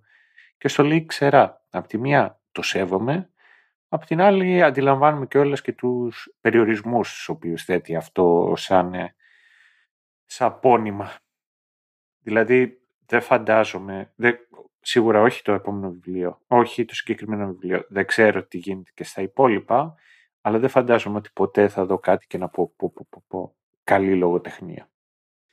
Ναι, βέβαια φαίνεται από κάποια πράγματα, αυτά μπορούμε να τα έχει νόημα να συζητήσουμε πιο στο τέλος, φαίνεται από κάποια πράγματα ότι δεν είναι ότι δεν του κόβει του Child. Ναι, ναι, ναι, ναι. Κάνει, κάνει τσαχπινιές, αλλά έχει πέσει σε ένα μοτίβο που αυτό γουστάρει. Και όντως το άτομο βγάζει ένα βιβλίο κάθε χρόνο, δηλαδή ξεκίνησε το 97 και τα βιβλία που είναι main entries, γιατί έχει κάτι short stories και τέτοια, ε, που έχουν βγει είναι 26 και φέτος πάει για να βγάλει το 27ο. Δηλαδή, αν ένα πράγμα είναι σίγουρο, ρε παιδί μου, είναι ότι η Amazon δεν θα, δεν θα ξεμείνει από, από source material έτσι και αποφασίσει ναι, ότι θα ναι. δώσει πόνο. δηλαδή δεν παίζει. Και ίσως να έχει και ενδιαφέρον να τα ψιλομπλέξει δηλαδή με τη σειρά, το πώς θα τα κάνει. Δεν ξέρω κατά αν, ισχύ, αν θα μπορέσει να το κάνει και όχι. Όπω είναι και τα Bond, τα οποία ως ταινίες βασίζονται θεωρητικά σε κάποια βιβλία τα και δεν τα πιάνει με την ίδια σειρά πάντα. Ε, μακάρι ο Child να πιάσει κάποια στιγμή και τα Game of Thrones, τα οποία εγώ δεν τα έχω δει, διότι περιμένω τον J.R.R. Martin να, να τα γράψει. Τι, τι εννοείς να πιάσει για τα Game of Thrones ο Child? Να τα γράψει, να τα τελειώσει εκείνος. Μπαμ, μπαμ, μπαμ. Α, α, OK, okay, εντάξει, κατάλαβα. Και καλά, για να και ξεμπερδέψουμε. Ναι, ναι, ναι. Δεν δε, δε ξέρω τι γίνεται. Δεν ξέρω, okay. Τώρα από τα περίεργα για να κάνω εδώ λίγο το κομμάτι μου να κάνω μια περατζέδα από το soundtrack του Τόνι Morales. Ε, το soundtrack είναι αλλοπρόσαλο. Από ποια άποψη 33 κομμάτια είναι όλα και όλα. Αυτά που τέλος πάντων θεωρώ ότι έχουν στον ήλιο μοίρα είναι 6 κλασικά θα τα έχω βάλει σε ένα playlist εκεί πέρα για Apple Music και Spotify. Θα τα βρείτε στα show notes ok. Αλλά έχουμε έναν Ρίτσερ ο οποίος έχει τρελό hard με blues ναι. Με, ναι. Και ε, παρόλα αυτά, ε, σχεδόν αγνοείται αυτό το Hardon στο, ως concept στο soundtrack και όχι μόνο αγνοείται, δεν υπάρχει καν ε, ένα πάνω κάτω συγκεκριμένο μουσικό είδος, παύλα ύφος. Δηλαδή που και που ε, γίνεται λίγο πιο κλασικό, λίγο πιο mellow επειδή ταιριάζει με το κόνσεπτ της μικρής πόλης τέλος πάντων και τέτοια ε, αλλού γίνεται ξαφνικά στην ενορχήστρωση πιο μοντέρνο χωρίς να συνδέεται με κάτι συγκεκριμένο. Εκεί που πετυχαίνει, όπου πετυχαίνει τέλος πάντων, είναι σε κάποια κομμάτια που συνήθως είναι, είναι συνοδεία ε, πάνω σε εξερεύνηση, πάνω εκεί που ας πούμε the plot thickens και προσπαθούν οι χαρακτήρες να ανακαλύψουν κάτι. Ε, έχει κάτι από τα κομματάκια εκεί πέρα που δεν ξέρω τώρα. Εμένα θα με διευκολύνουν σε κάτι περί πάτους. Ξέρω, μου ταιριάζουν αυτά στο, στο μυαλό. Αλλά τώρα εσείς ανάλογα με το, με το mood. Πάντως, ε, να φανταστείτε δεν έχει καν συγκεκριμένα μουσικά θέματα. Το οποίο είναι σπάνιο για soundtrack. Ε, δεν, δεν, δεν, δεν έχει τα λεγόμενα lead motif ας πούμε που υποτίθεται ότι έχεις κάτι για ένα χαρακτήρα ε, ναι, ναι, ναι, και, κατάλαβα και, και παίζει, παρα, ε, ε, παίζεις με το πώς αποδίδεται αυτό εδώ και εκεί και δίνεις με τη μία στίγμα στον άλλον που τα ακούει ότι αυτό που συμβαίνει τώρα ε, έχει να κάνει με τον τάδε χαρακτήρα. Ούτε παίζει κάποιο ενιαίο συγκλονιστικό θέμα ας πούμε, για, για το σύνολο της σειράς. Δεν, δεν είναι τυπική περίπτωση, αλλά ταυτόχρονα δεν καταφέρει να έχει και ένα συγκεκριμένο χαρακτήρα. Αυτό είναι που με κούφανε λίγο ρε παιδί μου. Γιατί μπορεί κάτι να είναι αποτυχημένο σαν soundtrack ας πούμε, αλλά και πάλι τουλάχιστον να έχει προσπαθήσει να έχει κάτι μια πιο συγκεκριμένη ταυτότητα από ό,τι βλέπω στη συγκεκριμένη δουλειά του Μοράλες δηλαδή. Αλλά ναι, μέχρι εκεί θα το, θα το τσιτώσουμε παραπάνω. Και όλο αυτό σημαίνει ότι ήρθε η ώρα να τσιτώσουμε στα spoilers. Ένα μα, σχόλιο θέλω να κάνω πάνω σε αυτά τα οποία συζήτηση και να πω ότι τα blues είναι ένα είδος στο οποίο με εγωίτευε χωρίς να έχω μπει αρκετά, χωρίς να έχω εμβαθύνει γενικότερα. Και π.χ. κάτι παρόμοιο περνάω πολλές φορές και με την jazz. Είναι, είναι φάσεις στις οποίες θα δω κάτι, το, κυρίως από ταινίες και σειρές, γιατί είναι και αυτός ένας τρόπος να, να εντρυφήσεις και να εισαχθείς μέσα σε ένα είδος μουσικής. Θα υπάρχουν φάσεις που πετυχαίνω, ξέρω εγώ, ε, ταινίες σειρές που δίνουν έμφαση στη jazz. Α, Φερρυπίν το Cowboy Bebop που το είχαμε κάνει και το το οποίο δίνει πόνο με jazz και είναι ωραία μουσική και μπαίνεις εκεί σε όλη τη φάση, το ακούς, γουστάρεις, χαίρεσαι. Ε, κάτι παρόμοιο ισχύει και με τα blues και πραγματικά θα, θα είχε ενδιαφέρον να είχαν εμπαθύνει πολύ περισσότερο στο να δώσουν ε, περισσότερα δείγματα από blues κατά τη διάρκεια της σειράς. Ναι, και εγώ το πιστεύω. Δεν ξέρω τώρα πώς την είδαν έτσι. Δηλαδή πραγματικά τέριαζε με το χαρακτήρα. Δεν σταματάει, το βουλώνει και ο Ρίτσερ δηλαδή. Γιατί... Ναι, και το λέει αυτό. Πώς να σου το πω. Και επειδή είναι λιγάκι μελαγχολικά, πάλι έχει να κάνει. Αν δεν κάνω λάθος, αρκετό κομμάτι και τον blues έχει να κάνει με, με τη μοναχικότητα ε, και το πώς είναι να είσαι μόνος σου, μπλα μπλα μπλα. Ε, υπήρχαν και αρκετές σκηνές ειδικά προς το τέλος οι σκηνές που ήταν πιο... Ήταν νύχτα, έβρεχη, ήταν ψιλομυστήρια τέτοια φάση που πιστεύω ότι εκεί legit στάνταρ υπήρχαν κομμάτια τα οποία θα μπορούσαν να κουμπώσουν και να παίξουν. Ποιος ξέρει. Λοιπόν, άμα είσαι και εσύ έτοιμος. Ναι, είμαι απόλυτος. Ναι, ναι. Απόλυτος. Let's, let's πάμε. Ναι, let's πάμε και βάλε τη spoiler alert Σιρήνα. Τη Σιρήνα δεν μπορώ να κάνω συνέχεια. Έτσι είναι. Ε, ενημερώθηκαν όλοι τώρα. Είναι, είναι όλοι ασφαλείς. Ε, ε, ξέρεις πώς μπορούμε να χάσουμε τους δύο ακροατές οι οποίοι μας ακούνε; Με τον ακούτε, δεν είναι δύο, είναι παραπάνω. Ε, τους τρεις ακροατές οι οποίοι μας ακούνε. Ε, να πάρεις αυτό τον ήχο που βαράει σε κινητά όταν σκάει μήνυμα από το χαρδαλιά. από το χαρδαλιά. Yeah, ναι. Ξεχνάω πώς λέγεται αυτή η υπηρεσία και γι' αυτό είδες, το είπα αυτό και κατάλαβες. Ξαφνικά είναι ένα, ένας απόκοσμος ήχος που βαράει στο κινητό σου. Αυτό. Για να το βάλουμε στο podcast όταν ε, λίγο πριν σκάσουν τα spoilers. Μάντεψε. Πώς θα σταματήσω ε, μα, ε, κοίταξε, είναι by design σπαστικός αυτός ο ήχος. Ναι, δηλαδή, Δεν είναι περίεργο που είναι, ε, έχει επιλεγεί ναι, ναι. αναλόγως. Έτσι. Και είναι πανευρωπαϊκό αυτό το, το σύστημα. Οπότε γενικά δεν είναι πολύ τυχαία η φάση. Εντάξει, τώρα τι να σου πω, άμα δεν μπορείς να έχεις για σύρινα του πολέμου, ενδεχόμενη τέλος πάντων σύρινα του πολέμου, σε λιντιών. Πρέπει να σπάσει τα νεύρα όλων για να πάρουν χαμπάρι ότι ο, το πίνουμε. Δηλαδή... Ε, ναι, Μπιόρκ βάζει σε μια τέτοια περίπτωση. Ε, ναι, πιο βέβαια, ναι. Είναι να το πιούμε, αλλά ήρεμα. Έτσι πιο χαλαρά. OK. Okay. Λοιπόν, για, για πάμε εδώ. Δεύτερο επεισόδιο. Είπαμε. Πάει ο αδερφός του, του Ρίτσερ. Πάει ο Τζο. Είναι έτοιμος να διαλύσει κόσμο. Και ο Φίνι λέει στη Ρόσκο, ναι, γενικά, για να έχει τον εκεί από κοντά, γιατί not funny. Ε, και κάνουν ένα πέρασμα τέλος πάντων από την οικογένεια του Χάμπλ. Βρίσκουν εκεί πέρα τη γυναίκα του, την Τσάρλι και δύο κοριτσάκια που, που έχουν για να δουν αν μπορούν να μάθουν τίποτα παραπάνω γιατί στο μισοδιάστημα είναι, είναι και άφαντος ο Πολ.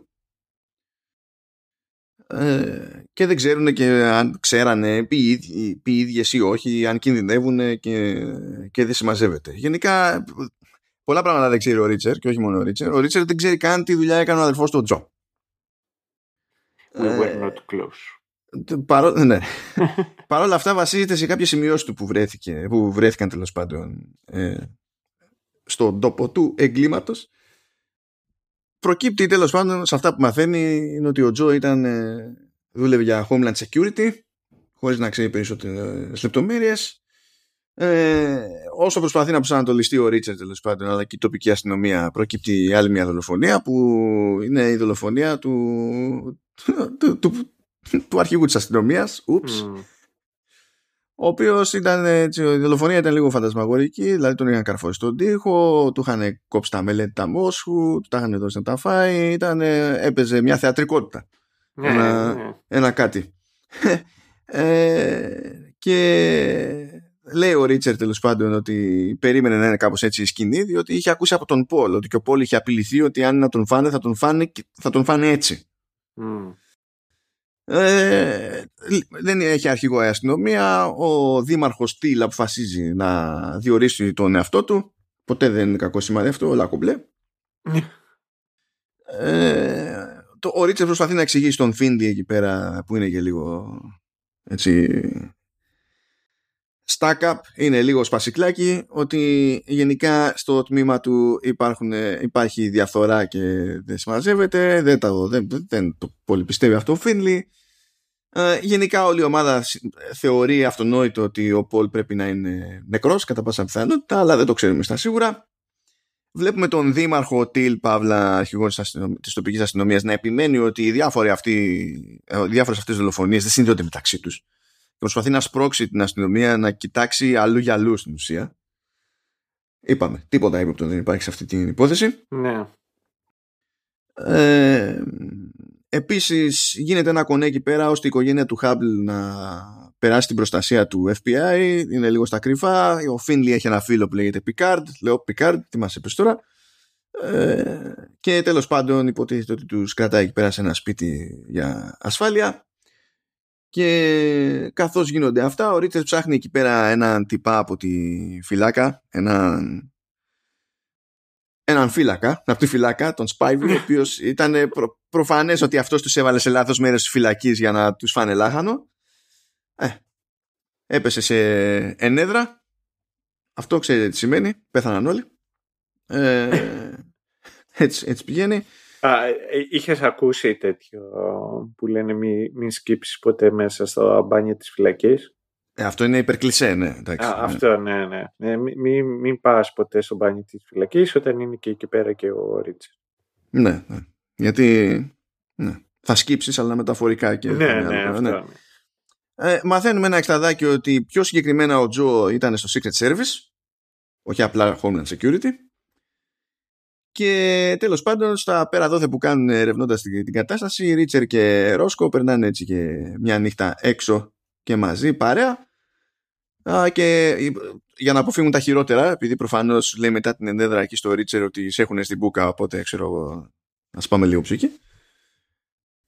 Και το πρωί επιστρέφουν στο σπίτι της Ρόσκο, η οποία Ρόσκο βρίσκει ότι κάποιος είχε ανοίξει το σπίτι της και προφανώς πήγανε να της την πέσουνε και τα παίρνει κρανίο. Παίζει και ένα, μια στοιχομηθεία εκεί με, το, με τον Ρίτσερ ε, για το ε, πώς αντιδρά τέλος πάντων η Ρόσκο και αν ε, πρέπει να κρυφτεί για να προστατευτεί γιατί η Ρόσκο κάνει τα κλασικά εκεί πέρα. Πραγματικά είναι, ε, έχω περίεργεια να δω αν είναι στο βιβλίο έτσι που είναι το ε, δεν χρειάζομαι προστασία, ε, δεν έτσι, δεν αλλιώς, δεν παραπέρα, γιατί με πέρασε εμένα και τα λοιπά και έμεινα έξω από το FBI και τη CIA επειδή δεν γούσταρα στην ουσία τα, τα internal politics εκεί, τα θεωρώ βλακίες και αυτά. Που Τέλος πάντων, εγώ ζορίζομαι λίγο με κάτι τέτοια. Ναι, ναι, γιατί πώς να σου το πω. Ε, ουσιαστικά θέλει να, να δείξει ότι είναι μια δυναμική γυναίκα και τη βάζει να πει τέτοιο. Ακριβώς το ποίημα. Το ναι. ποίημα. Το, ε, κάποιο ποίημα το οποίο ξεκινάει, τελειώνει και τα λοιπά με το εγώ δεν χρειάζομαι προστασία από κανέναν. Το οποίο είναι ε, ε, για μένα είναι χαζομάρα επειδή χρησιμοποιείται τόσο συχνά, είναι καραμέλα. Σαν, και αντιμετωπίζεις σαν να είναι κάποιο είδους αυτόματη επιτυχία ή κάποιο, κάποια συγκλονιστική, κάποιο φοβερό στίγμα που αφήνει ο χαρακτήρας. Και εδώ δεν κολλάει κιόλας, διότι την έχεις δει τη Ρόσκο ήδη σε δύο επεισόδια ότι δεν είναι ο κολόνι. Ναι, ναι, ναι. Δηλαδή το έχεις δείξει αυτό για τη, για τη Ρόσκο, το έχεις πετύχει. Αλλά μπαίνουμε λίγο σε φάση, σε περίπτωση που είστε χαζοί και δεν έχετε καταλάβει, να σας το κάνουμε λιανά. Ε, εκεί πέρα εγώ κάτι τέτοια λυγίζω. Γιατί πρωτίστως με περνάς για χαζό ρε παιδί μου εκείνη την ώρα. Γι' αυτό δηλαδή βιδώνω. Αλλά τέλος πάντων. OK. Okay. Γίνεται εκεί πέρα. Αυτό και μετά εμένα μου, είχε, μου φάνηκε και ένα τσακ ο τρόπος με τον οποίο. Όχι ο τρόπος με τον οποίο αντίδρα, είναι το παίξιμο λιγάκι της ηθοποιού.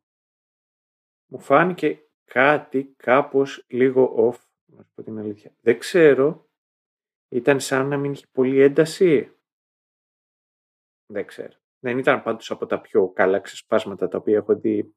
Γιατί ε, φτάνει σε ένα σημείο που ουσιαστικά πηγαίνει Apeseed. Εκεί εκνευρίζομαι ε, ε, εκνευρίζεσαι σαν να μην υπάρχει αύριο.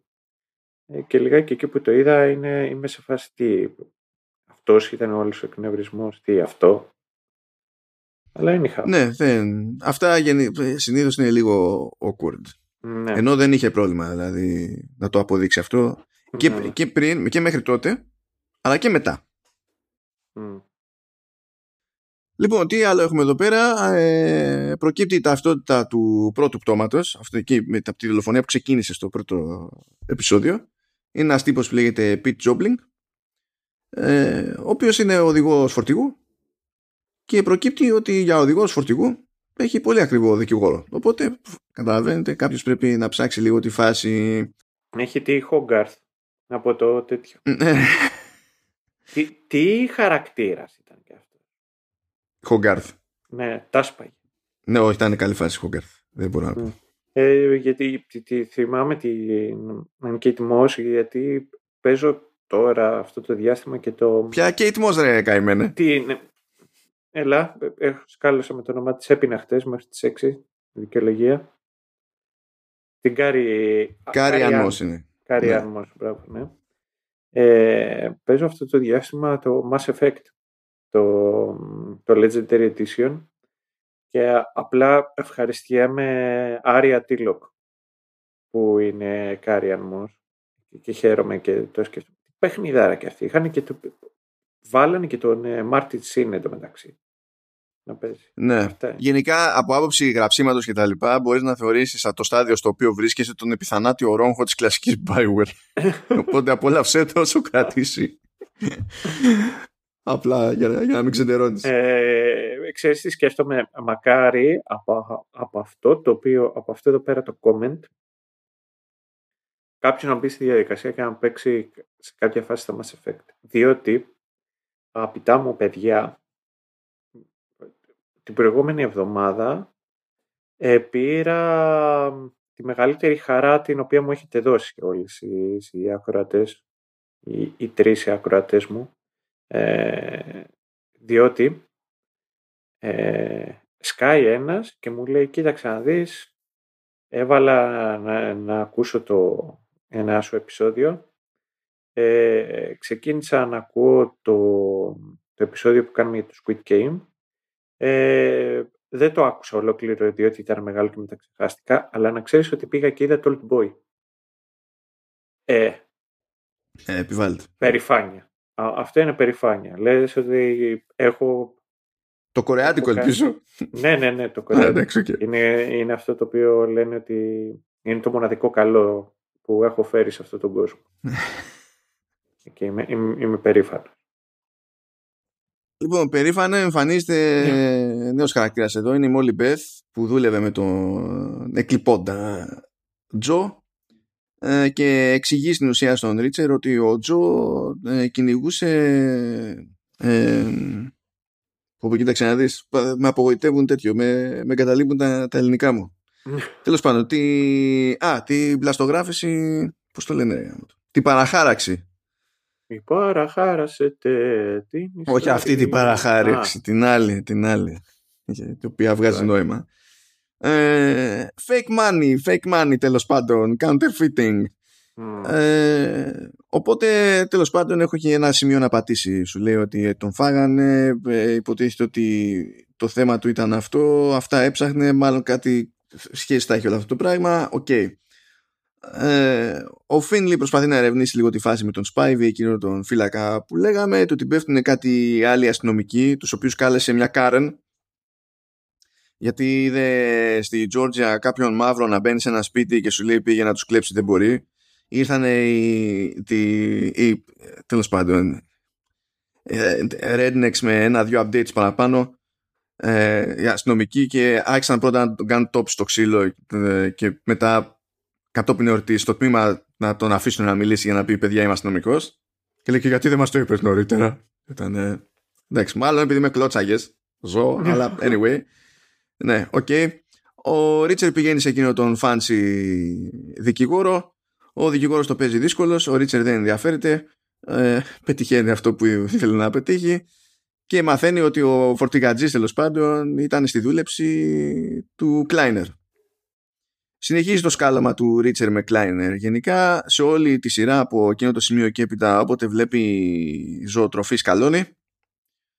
Γιατί τόση ζωοτροφή, τι γίνεται με τη ζωοτροφή, με τι ασχολείται ο Κλάινερ και μεταφέρει τη ζωοτροφή. Μα η ζωοτροφή τον κοροϊδεύουν και άλλοι χαρακτήρες κάθε φορά που επαναφέρει τη, τη ζωοτροφή. Για να σου πω την αλήθεια, αυτό ήταν και ωραίο. Δηλαδή που ε, ε, ε, ήταν ωραίο concept αυτό. Ναι, μου άρεσε. Ναι, αυτό βασικά είναι από τις τσαχπινιές που κάνει ο Child που μου αρέσανε και εμένα. Και έχω κάνει λίστα με τις τσαχπινιές αυτές βασικά. Α, αυτό... ωραία τότε. Έχουμε, έχουμε. Ο Φίλι εκεί πέρα ε, συνειδητοποιεί τέλος πάντων ότι ο Πολ ενώ έλεγε ότι δούλευε σε τράπεζα ε, είχε κόψει από την τράπεζα κάνα χρόνο τώρα οπότε κάτι έκανε από τότε μέχρι σήμερα ας πούμε και ζούσε και δεν είναι σαφές το τι έκανε συνεχίζει την αναζήτηση τους Σπάιβι ο Ρίτσερ τον βρίσκει σε ένα πορτπαγκάζ, δεν χωράγε καλά, τον έσπασε λίγο παραπάνω για να χωρέσει.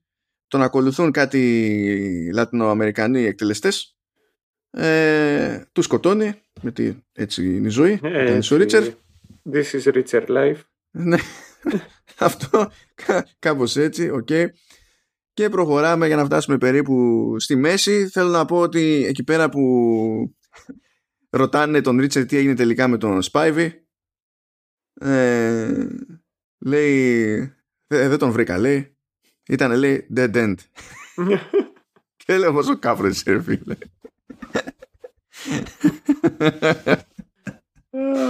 πόσο πόσο κάφρο εντάξει ε, εν τω μεταξύ κάτι παίζει με μια ιστορία και καλά του Ρίτσερ στη Βαγδάτη γιατί ανοίγει το στόμα του KJ και καλά για να δείξει ότι ε, ξέρω τι έκανες όχι πέρυσι το καλοκαίρι αλλά κάποτε ναι. στη Βαγδάτη και το, μας, μας το παίζει μας ιστορία, το παίρνει χαμπάρι Ρόσκο, ρωτάει τι παίχτηκε, ε, μαθαίνουμε ότι ενώ τέλος πάντων αυτό που έλεγε ο KJ είναι ότι έφαγε κάτι αμάχους random ο Ρίτσερ, ότι δεν ήταν ακριβώς έτσι, διότι φυσικά δεν θα ήταν έτσι. Mm.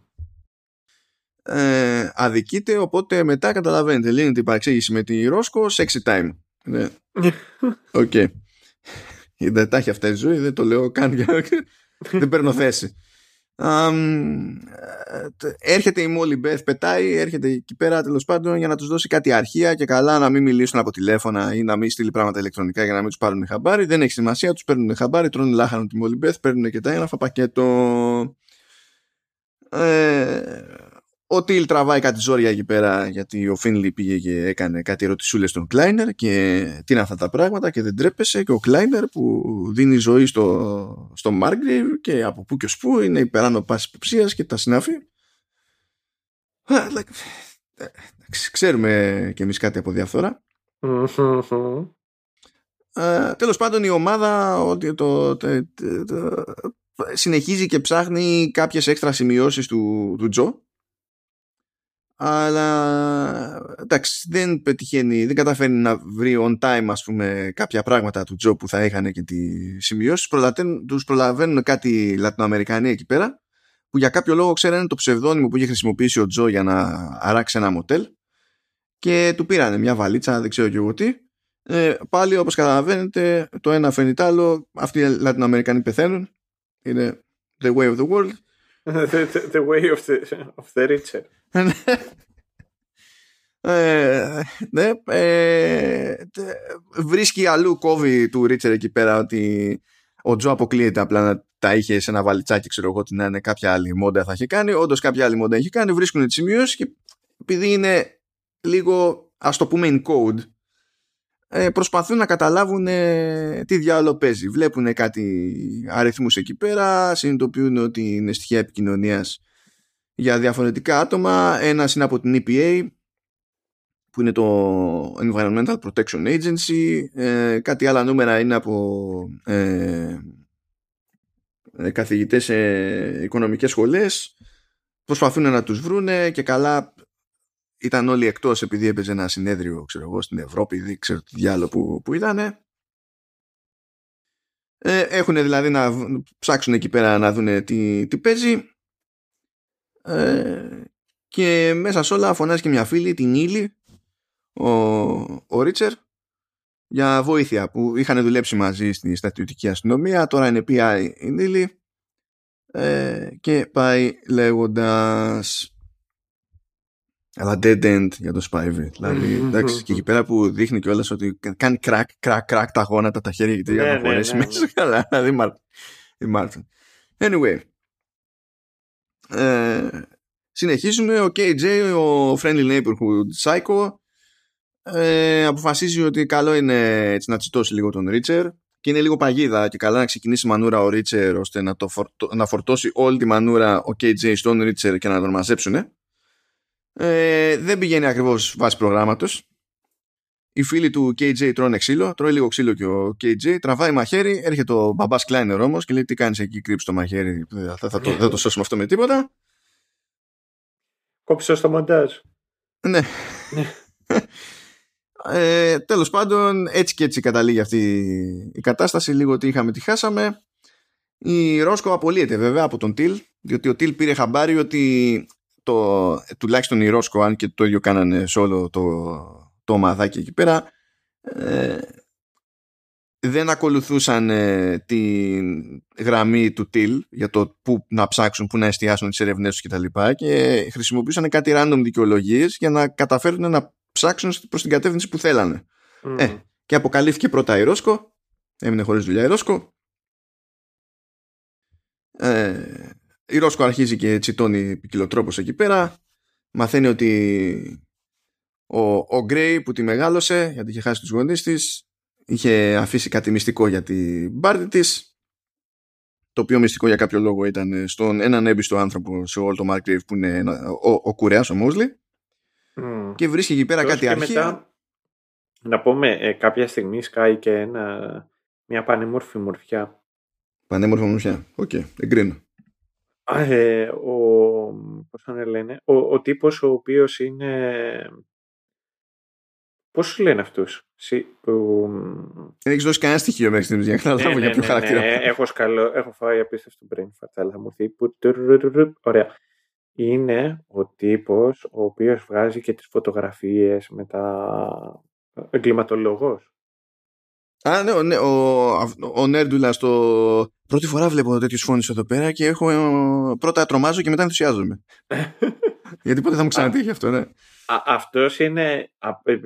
Πάρε μορφή μορφιά στην κυριολεξία. Ο συγκεκριμένος τύπος είναι ο Γκίγερμο στο What We Do in the Shadows.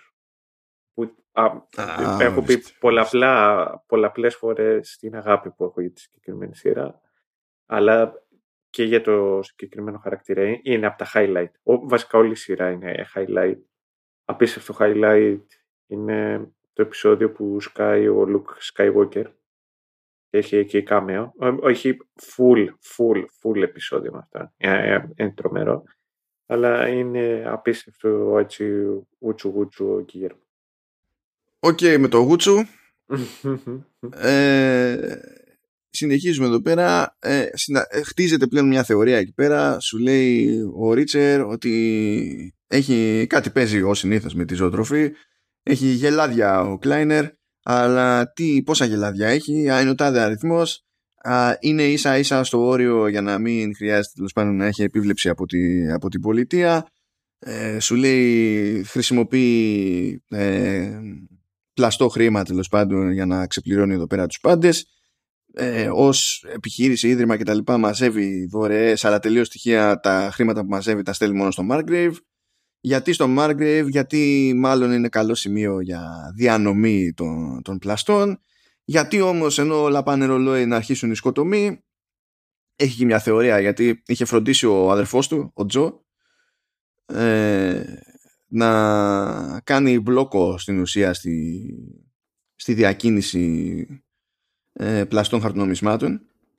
Και η θεωρία ήταν ότι επειδή δεν μπορεί να στείλει ε, ο Κλάινερ έξω, ότι έχει μαζέψει πάρα πολύ πλαστά, τα αποθηκεύει και παίζουν δύο τινά. Πως ε, όταν τα μαζεύει τόσα είναι πιο εύκολο να γίνει αντιληπτή δραστηριότητα από τη μία και από την άλλη επειδή και καλά φαίνεται ότι τα στέλνει Λατινική Αμερική που οι πελάτες ε, τείνουν να είναι μια ιδιοσυγκρασία ισχύ και έχουν και με ψηλοσυγκεκριμένο καβ στην εφορία ε, σου λέει δεν θα έχουν χιούμορ οπότε πακέτο αυτή είναι η θεωρία που χτίζει τέλος πάντων κυρίως ο Ρίτσερ στην όλη υπόθεση. Ε, με αυτά και με αυτά συνειδητοποιεί Ρόσκο ότι ο Γκρέι δεν πέθανε επειδή χτύπησε και τα λοιπά αλλά τον φάγανε λάχανο και τον έφαγε λάχανο ο Τιλ.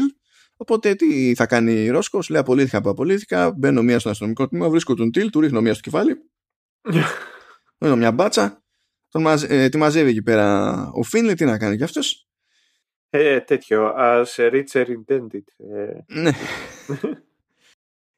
Και η φίλη του Ρίτσερ, η Νίλη, εμφανίζεται, ε, λέει ότι τέλος πάντων έχει ακούσει για έναν εκτελεστή που λέγεται Viking, το σαν παρατσούκλι δηλαδή είναι Viking και προσπαθεί να βρει την ταυτότητα του, του Viking. Ε, γίνονται κάτι μπερδέματα εκεί πέρα Νίλη και Ρίτσερ καταλήγουν στα πίσω καθίσματα ενός περιπολικού με δύο αστυνομικούς που υποτίθεται ότι προτίθεται να τους βοηθήσουν ο ένας είναι πουλημένος όμως σκοτώνει τον δικό του μετά πάνε να σκοτώσει και τους πίσω Άρα επιβιώνει ο Ρίτσερ και η Νίλη στην προκειμένη. Πεθαίνουν όλοι οι υπόλοιποι, ο συνήθως. Ήταν ε, ωραίος σε αυτή τη σκηνή που τέλος πάντων πέφτουν μέσα στη θάλασσα, πάνε να γλιτώσουν και ο, ο, ο, ο διαπλεκόμενος και ο αστυνομικός ζητάει βοήθεια. Και σκάει ο Ρίτσερ, ο οποίος χρησιμοποιεί όντως λογική. Ναι, ναι. Και επιχειρηματολογεί, ρε, μήπως να σε αφήσω να ψοφήσεις. Ξέρω, μαλακία. Άμα ζήσει μετά θα σκοτώσουν και τους άλλους. Και θα κυνηγήσουν για την οικογένειά σου. Ενώ άμα πεθάνεις, ναι, δεν ναι, έχουν ναι. λόγο να κάνουν κάτι. Δεν χρειάζεται να σε πιέσουν, ούτε να σε βρούνε, ούτε δεν ξέρω και εγώ τι. Ναι.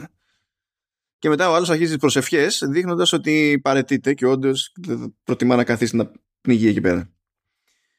Α, και συνεχίζουμε. Μένει στην άκρη και ο Φίνλι, γιατί δεν τον γουστάρει κανένας. Δεν τρώει απόλυση βέβαια ακόμη. Απλά χρεώνεται ότι, ότι ορίστε είσαι chief detective ε, ο Φίνι λοιπόν αποφασίζει να σταματήσει να είναι των τύπων και ο, ο ίδιος να μπει στα κρυφά στα γραφεία του Κλάινερ το οποίο εντυπωσιάζει τον Ρίτσερ και λέει όπ, όπ έχουμε εδώ το Tweed Tornado θα παρανομήσει η αστυνομικούρα η μεγάλη. Μπράβο, μπράβο, εξανότερα. Πηγαίνει στα γραφεία, πηγαίνει στο γραφείο του Κλάινερ και ο πακέτο ε, είναι νεκρός ο Κλάινερ εκεί. Του έχουν κόψει το λαιμό. Uh, what? Ε, Αυτό. Ναι. Γιατί υποτίθεται ότι ο Κλάινερ ήταν ο head honcho της business. Λες τώρα τι, ε, τι είναι χειρότερη η φάση ακόμη. Ε, επειδή τρέχει την έρευνα υποτίθεται γενικά ο Φίνλι ε, και στο πλαίσιο αυτό κατέληξε ο πιο λεφτάς, ο πιο σημαντικός, ο πιο πουλημένος εκεί μέσα ας πούμε στο Margrave νεκρός δεν το παίρνει καλά αυτό ο Τιλ και σου λέει μείνε στην άκρη σε βγάζω από την υπόθεση και τα συνάφη μαθαίνουμε ότι οι Λατινοαμερικανοί είναι Βενεζουελάνοι γιατί υποτίθεται ότι εκεί φαίνεται ότι πηγαίνουν οι εξάγωγες του Κλάινερ ή το οτιδήποτε τέλος πάντων ψήνεται βέβαια ο Ρίτσερ σου λέει τώρα που γεια σας ο Κλάινερ έχουμε αλλαγή ηγεσίας. Ε, και πάνω εκεί στην αλλαγή, παραλαβή παράδοση του Υπουργείου, υπάρχει ένα περιθώριο να γίνει κανένα λαθάκι, ρε παιδί μου. Οπότε σου λέει ώρα για stakeout. Αράζει εκεί με τον Φίνλι ε, και περιμένει υποτίθεται ένα φορτηγό να μεταφέρει πράγματα για να το ακολουθήσουν, να το τιστήσουν, να δουν τι μεταφέρει, γιατί η θεωρία τους είναι ότι μεταφέρει πλαστό χρήμα κτλ. Εκεί μαθαίνουμε μερικά πράγματα για το Φίνλι γιατί γενικά τον κοροϊδεύει ο Ρίτσερ ότι ενώ είναι χωρισμένος έχει ακόμα τη βέρα και όλο παίζει με τη βέρα και έχει ψύχωση και πρέπει να ξεφύγει και τα λοιπά αλλά μαθαίνουμε ότι δεν είναι χωρισμένος ο Φίνλι αλλά πέθανε η γυναίκα του και εκείνη η, η μία φορά που ο Ρίτσερ ε, ε, είχε πέσει έξω ναι και σκαλώνει ο Ρίτσερ Και του λέει κιόλας, δηλαδή, ε, δεν το δέχεται το Ρίτσερ ότι έκανε λάθος και λέει, Γιατί δεν με διόρθωσες; του στυλ.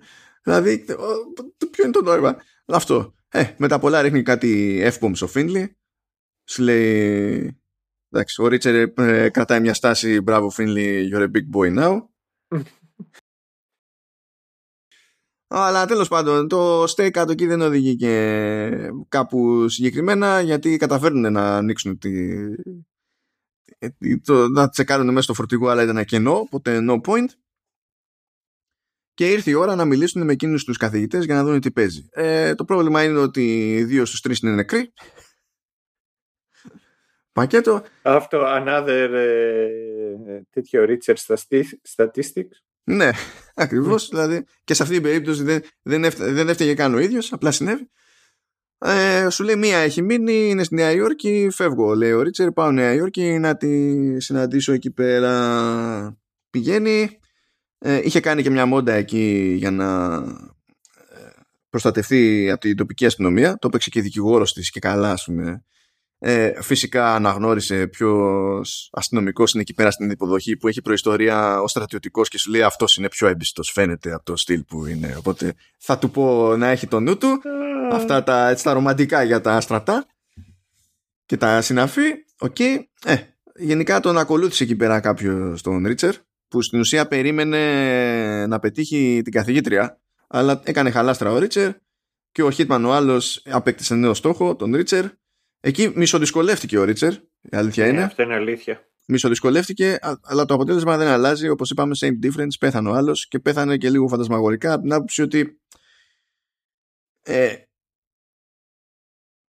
ε σε, στη μάχη εκείνη, ε, ενώ έχει, δηλαδή φτάνει σε ένα σημείο που παίρνει το πάνω χέρι ο Ρίτσερ. Και ε, το μόνο που έχει να κάνει, ξέρω εγώ, είναι να τον πνίξει ή να τον ρίξει από κάτω γιατί είναι σε ύψος, ξέρω εγώ, ή ό,τι να είναι, αλλά αποφασίζει ότι όχι για παραδειγματισμό, θα σου σπάσω τον καρπό και τον αστράγαλο. Δεν χρειάζεται αυτή τη στιγμή να το κάνω, αλλά θα το κάνω. Και μετά θα χρησιμοποιήσω εκεί πέρα, δεν θυμάμαι σκηνή, τι διάλογο ήταν γραβάτα, whatever. Νομίζω γραβάτα ήταν. Για να κάνω jump ο ίδιος από το. Από το τι να το πω, δεν όχι παλκονάκι, αυτό και καλά είναι κλιμακοστάσιο, αλλά που είναι εξωτερικό. Ναι, είναι ε, σαν έξοδος κινδύνου, μήπως. Ναι. Θα κάνω jump στο κενό για να το παίξω φάση ότι φτιάχνω μοχλό και εσύ θα είσαι πάνω στο κάγκελο και θα χρησιμοποιήσω το βάρος μου που είμαι τεράστιος για να σε πνίξω. Γιατί, Γιατί έτσι. Είναι... Γιατί Ρίτσερ. Ακριβώς.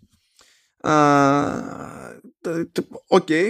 Τέλος πάντων, το ζήτημα είναι ότι έμαθε ο Ρίτσερ πράγματα από την όλη φάση ότι όλο, όλη η ιστορία για την πλαστογράφηση κρέμεται από το πώς θα βρεις το κατάλληλο χαρτί. Γιατί το χαρτί το παράγει ένας, είναι μυστικό το ποιος το παράγει και γενικά είναι πάρα πολύ δύσκολο να πει κάποιος ότι καβατζώνει το, το σχετικό χαρτί και συνειδητοποιεί εκεί ο Ρίτσερ ότι η θεωρία που είπαμε πιο πριν μάλλον είναι λάθος και είναι από την ανάποδη η φάση.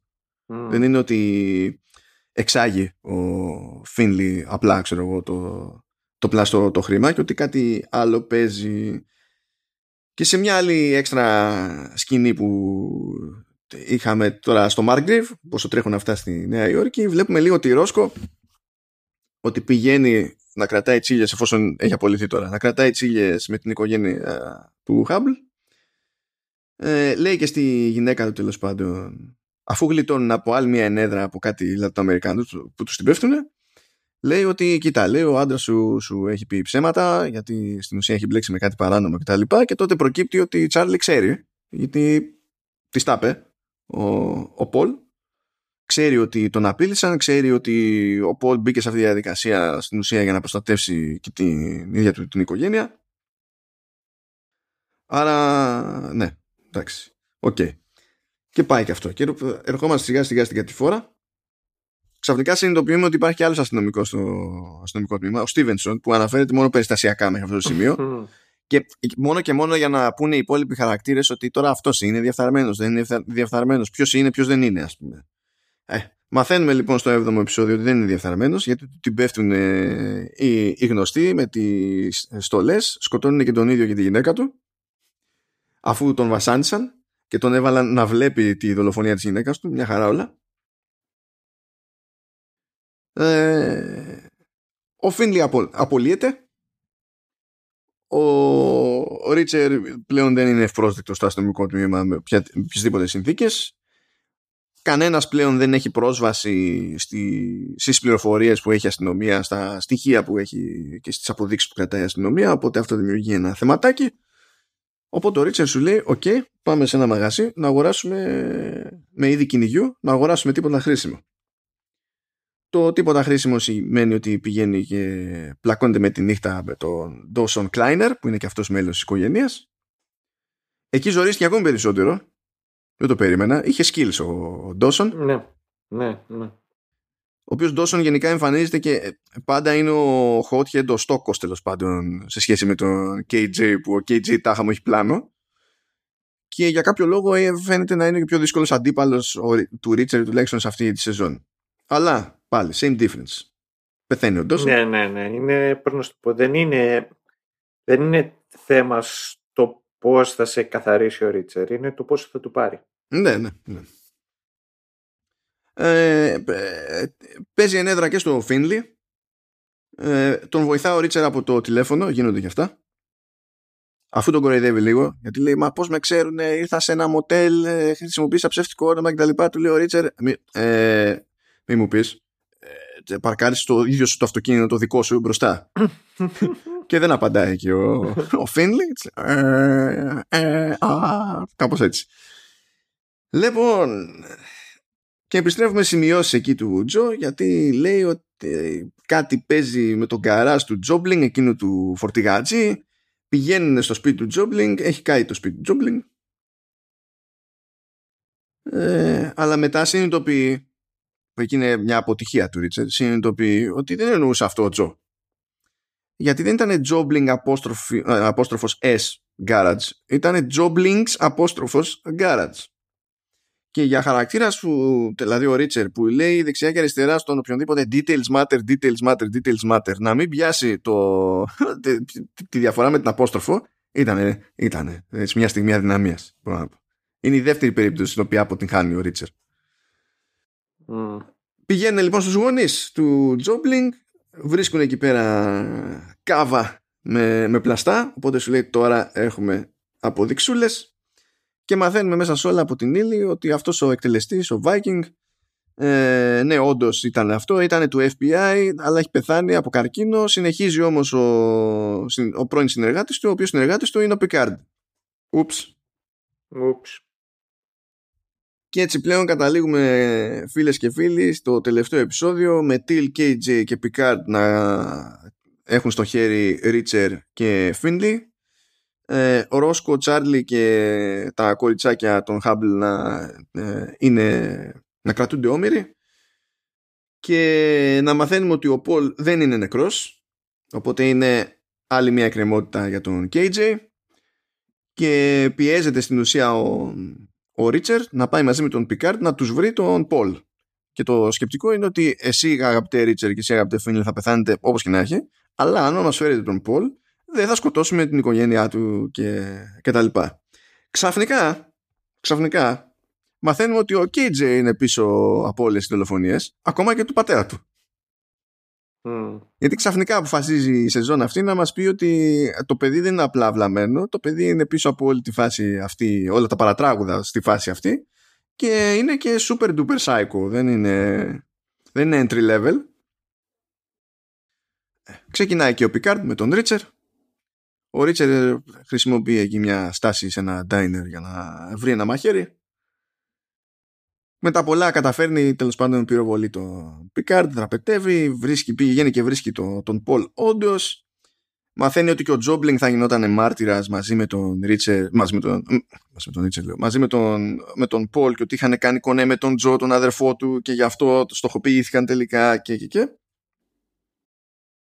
Ε, ο Φίνλι πάλι τραβάει ζόρια γιατί τον έχει σε κελί ο Μπέικερ, ένας αστυνομικός εκεί πέρα, ο οποίος φαίνονταν ότι ήταν.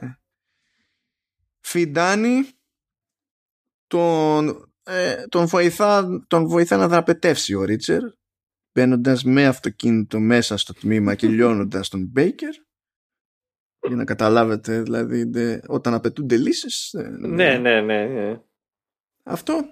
Ε, τι άλλο έχουμε μάθει; Έχουμε μάθει για τη φάση γενικά με τον, με τον Πολ πως έγινε ότι αναγκάστηκε τέλος πάντων να μπλέξει σε όλη αυτή τη, την ιστορία και ότι δεν υπήρχε διέξοδος και ότι τον έχωσε ο πατέρας Κλάινερ στην, στην όλη υπόθεση.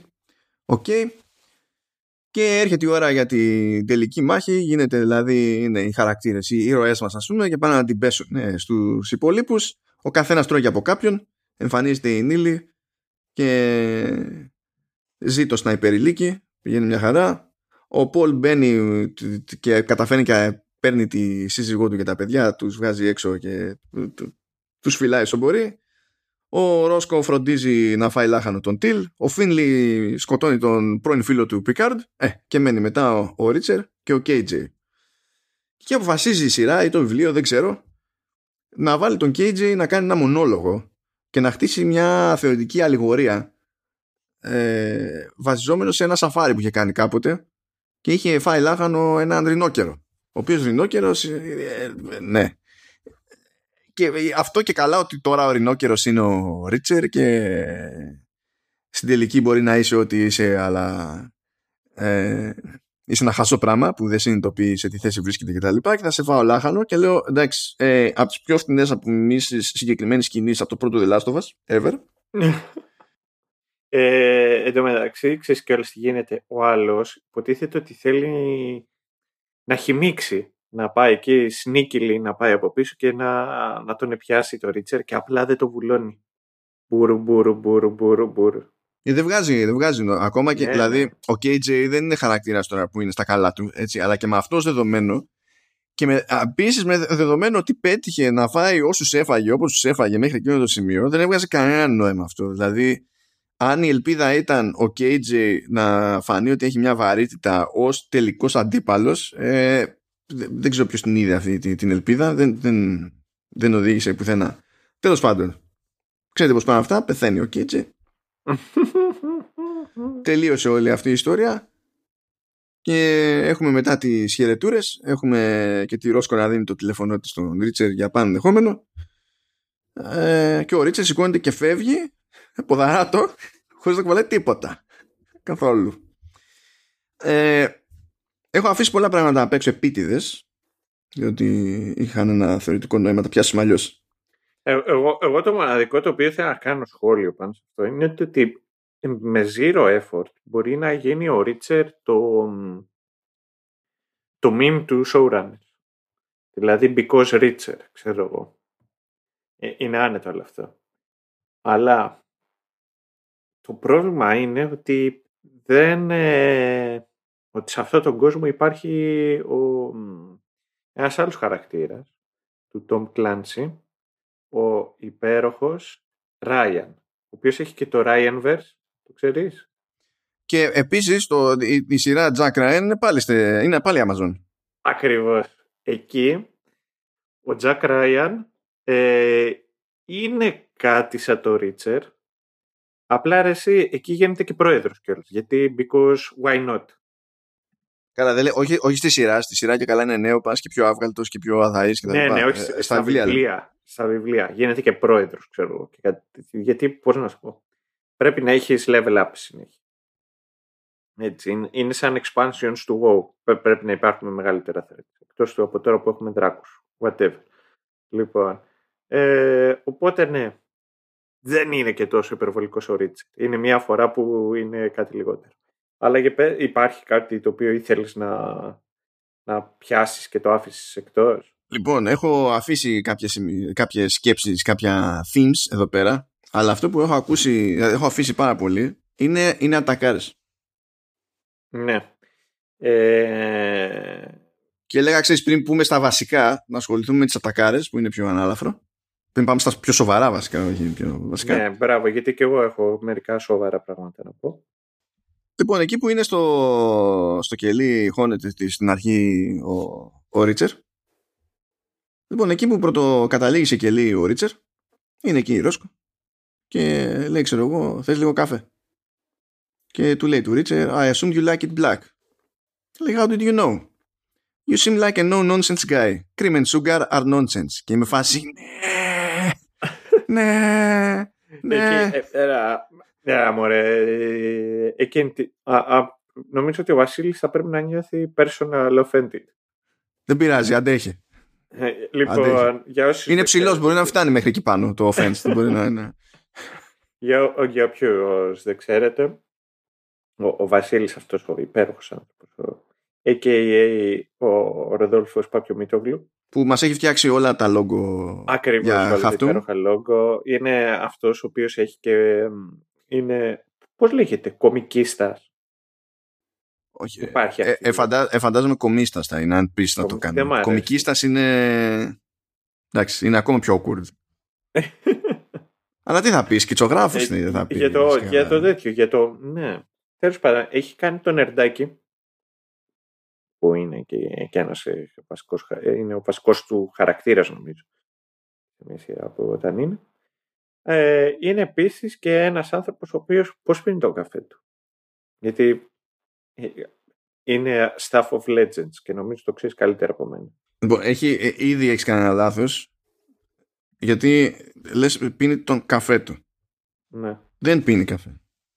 Δεν πίνει καφέ. Δεν πίνει. Αυτό που πίνει όταν τον αφήσεις ελεύθερο να διαλέξει μόνος του είναι τυραμισού. Απλά τυχαίνει να είναι νερουλό. Δεν είναι, δεν είναι καφές. Είναι κάτι που έχει καφέ μέσα. Είναι αυτό.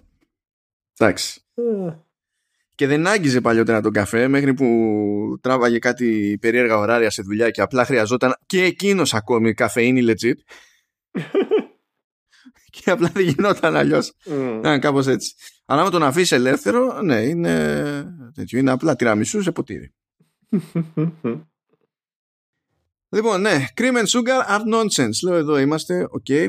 Ε, άλλη στιγμούλα που είχε, που είναι ο Χάμπλ συνειδητοποιεί ότι μόνη του ελπίδα να επιβιώσει τη φυλακή είναι να είναι να ακολουθεί τον Ρίτσερ και κάθεται δίπλα mm. του και λέει άλλη ατακάρα, λέει I'm not a ventriloquist, get off my lap.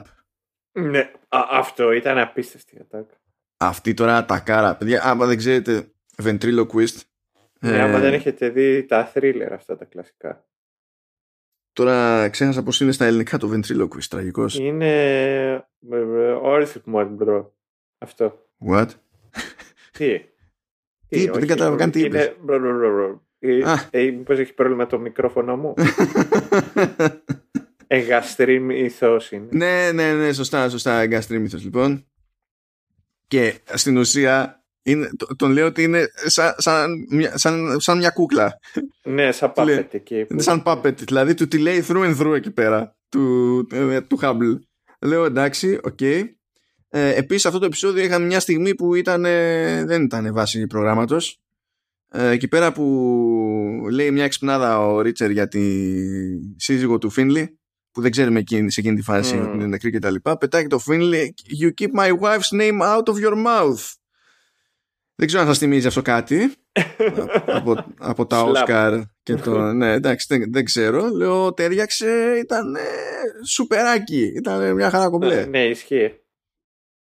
Ε, πέρα από τα περί καφέ και sugar και cream ότι είναι nonsense, συνεχίζει εδώ να μου πατάει τα κουμπιά αυτή η σειρά, γιατί παίζει μια τάκα που λέει incompetence can look a lot like malevolence and that's a lot more common.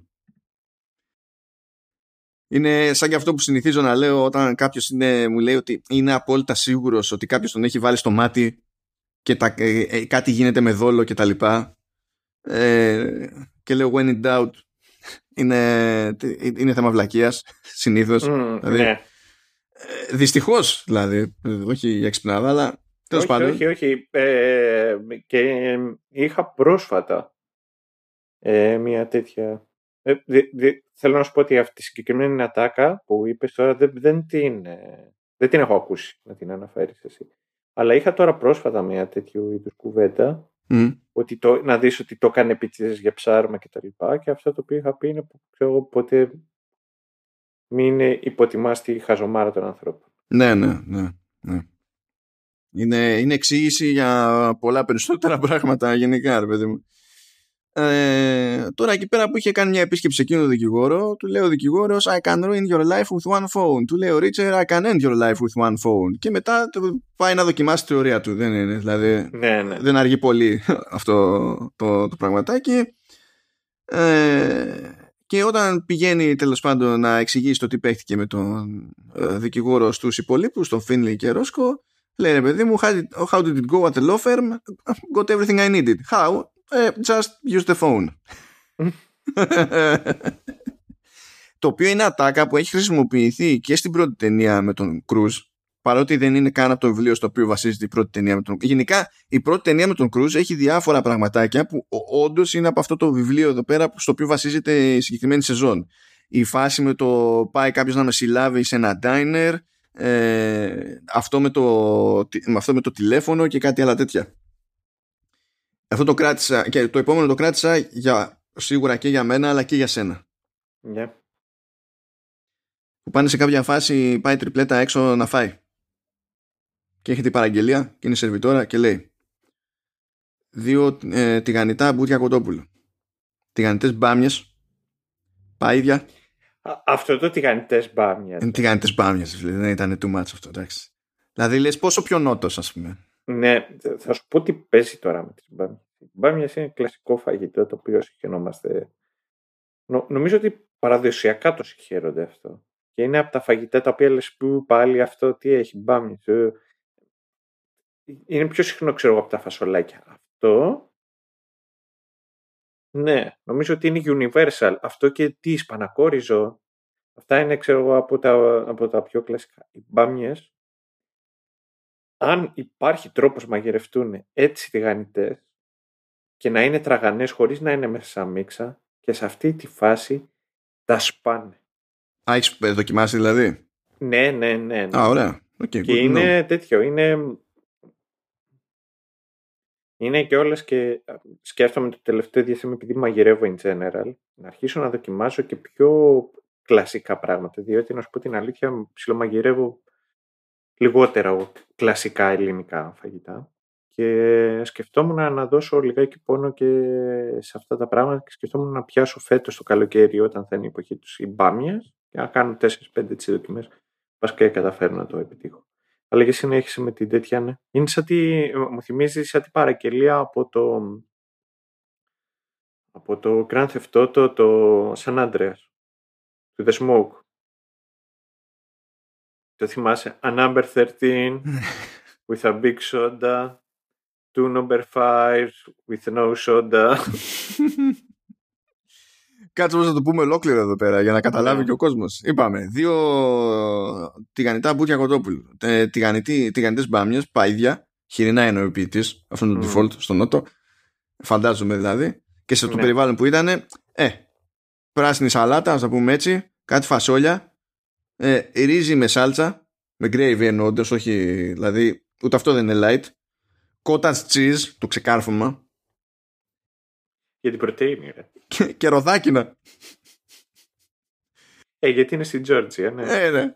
Σκάει η, ε, η παραγγελία για τη Ρόσκο και η Ρόσκο έχει πάρει τι λέει εδώ buttermilk chicken, ε, chicken sandwich με coleslaw. Εντάξει, λες. Και με, με, με ύφος έτσι του στυλ τι είναι αυτό τώρα που κάνω εγώ εδώ σερβιτόρα ε, δίνει και πιάτο στο Φίνλι και λέει ε, σαλάτα, σπανάκι σαλάτα με τη, με τη σως στο πλάι. Είναι... και, και, και τυλτάρει ο, ο Ρίτσερ και λέει ότι πραγματικά απλά ντρέπουμε. Α, αυτό που και προς το τέλος εκεί που φοράει το αλεξίσφαιρο, ο Φινλί. Ναι. Και γυρνάει και του λέει ο Ρίτσερ, λέει, you are jacked. Hmm, am I? No, you're not. Παίζει, δεν θυμάμαι να το έχω σημειωμένο αυτό, θα το καταλαβαίνω γιατί προχωράω εδώ στις σημειώσεις μου. Ε, τι, τι άλλο ωραίο, εκεί που ψάχνουν τη, τη Μόλι Μπεθ και δεν τη βρίσκουν σε πρώτη φάση εκεί που ήταν να τη βρούνε, λέει Ρόσκο, πρέπει, να, πρέπει να, μας, να μας προσπέρασε, να μας έχασε. Και λέει, No one misses me when I walk by. Ανελέητος, ακόμα και πάνω στη τζίτα, ρε. Είναι, ε, ε, αλλού κάτι του το λέει, ναι, εντάξει, λένε στο Ρίτσερ νομίζω ότι ήταν ο, ναι, ο Finley του λέει If something happens to you, it'd be like losing two friends. You know, given your size. Έχει αυτά παιδιά, όταν τα πετυχαίνουν, πετυχαίνουν. Αλλά αν τα έλεγε ο Κρούζ, θα πετυχαίνουν ναι, περισσότερο. Ναι. Αυτό, αυτό είναι, τουλάχιστον όταν είναι ατάκες Ρίτσερ, έτσι. Συμφωνώ. Εδώ, εδώ μεταξύ τι παίζει και ο Κρούζ. Εντάξει, είναι βλαμμένος ε, σε εντολογία. Το, το αντιλαμβάνομαι γιατί ο κόσμος δεν κάνει και ε, κολετούμπε για, για τον Κρούζ. Αλλά μην ξεχνάμε ότι ο τύπος είναι ηθοποιάρα. Έχει παίξει σε τρομερά πράγματα, ισχύει, ναι. Ναι. Δηλαδή, θα πω το εξής καθώς τώρα έχει ξαναβγεί σαν φήμη το ότι μπορεί να σκάσει και ο Στόνι Στάρκ στο, ε, στο επόμενο Doctor Strange και ότι ήταν ο πρώτος ο οποίος του είχαν προτείνει για το ε, να κάνει τον Iron Man και εγώ θα πω την προσωπική μου άποψη δεν θεωρώ απαραίτητα ότι θα ήταν καλύτερος από το Robert Downey Jr. ως Tony Stark, αλλά είναι πρώτον καλύτερος ηθοποιός από το Robert Downey Jr. και δεύτερον έχουν παρόμοιο στυλ στο wittiness και στην attack. Οπότε στάνταρ ήταν πολύ καλή επιλογή ο Tony Stark. Δεν νομίζω ότι ε, σε αυτό το τελευταίο το, περί Witness, το σαν στυλ θα διαφωνήσω. Θεωρώ ότι έχουν διαφορετικό στυλ. Αλλά έχουν τρόπο και οι δύο να λειτουργήσουν στο, στο εξυπναδίστικο. Ο, νομίζω ότι ο, ο, ο Downey είναι λίγο πιο snappy. Ναι, είναι πιο snappy. Ο, ο, ο Κρούζ είναι snappy ολόκληρος, αλλά όχι στην ατάκα. Είναι σχετικά είναι. Αυτό. Αλλά εντάξει, και πάλι μπορεί να έβγαινε και. Πώς να σου πω, δεν είναι απαραίτητο όμως ότι θα βγαίνει και καλύτερη ταινία ή ότι θα ήταν καλύτερος. Καλά, ναι, εντάξει, σχετικό. Ε, καλά, σίγουρα τότε και ο Τζούνιορ, επειδή ήταν σε άλλη φάση της καριέρας του, ήταν mm. από Ναδύρ, ήταν και πιο φθηνός έτσι. Άσχετα με το πώς κατέληξε ναι. να, να κοστίζει μετά. Ενώ ο Κρούζ ήταν ναι, τότε σίγουρα πιο ακριβώ για την πίστα. Και μπορεί και να μην τον ένοιαζε κιόλας γιατί δεν ήταν αυτονόητο το ότι θα γίνει πάταχος με κάτι περιοριστικό ακόμη. Δηλαδή το Iron Man τεχνικώς ήταν έκπληξη ποικιλοτρόπος. Όχι για το ότι ναι, πήγε ναι. καλά, αλλά για το ότι ήταν και σόι. Σαν φάση. Ναι, ναι, ναι. Αλλά νομίζω ότι κάτι τραβούσε ζόρι με το πόσο θα φαίνεται το πρόσωπό του. Κάτι τέτοια ήταν μια από τις κουβέντες τις οποίες είχαν γίνει. Δεν είχα. Ναι, εντάξει, εντάξει, κρούζ είναι αυτό, θα το φαλάει κάτι τέτοια. Ναι. Ε. ε, τι άλλο σου έχω εδώ πέρα, άλλη ατακούλα Ρίτσερ, Λέει, you want to talk. Move on, Finley. I've seen trees lose rings faster than you. Και λέω, εντάξει, δηλαδή, πώς, τι πήγε και σκέφτηκε το, το άτομο σαν, σαν, σαν ατάκα, ρε φίλε. Δηλαδή, εντάξει. Και δίνουν εκεί πέρα πόνο γερό.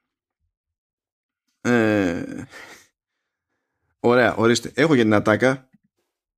Λοιπόν, από την όλη φάση εκεί πέρα που αλλάζει και βάζει το λεξίσφαιρο αρχίζει ο Ρίτσερ κατευθείαν και λέει Oh, the tweet comes off. I feel like we should all bow our heads or something.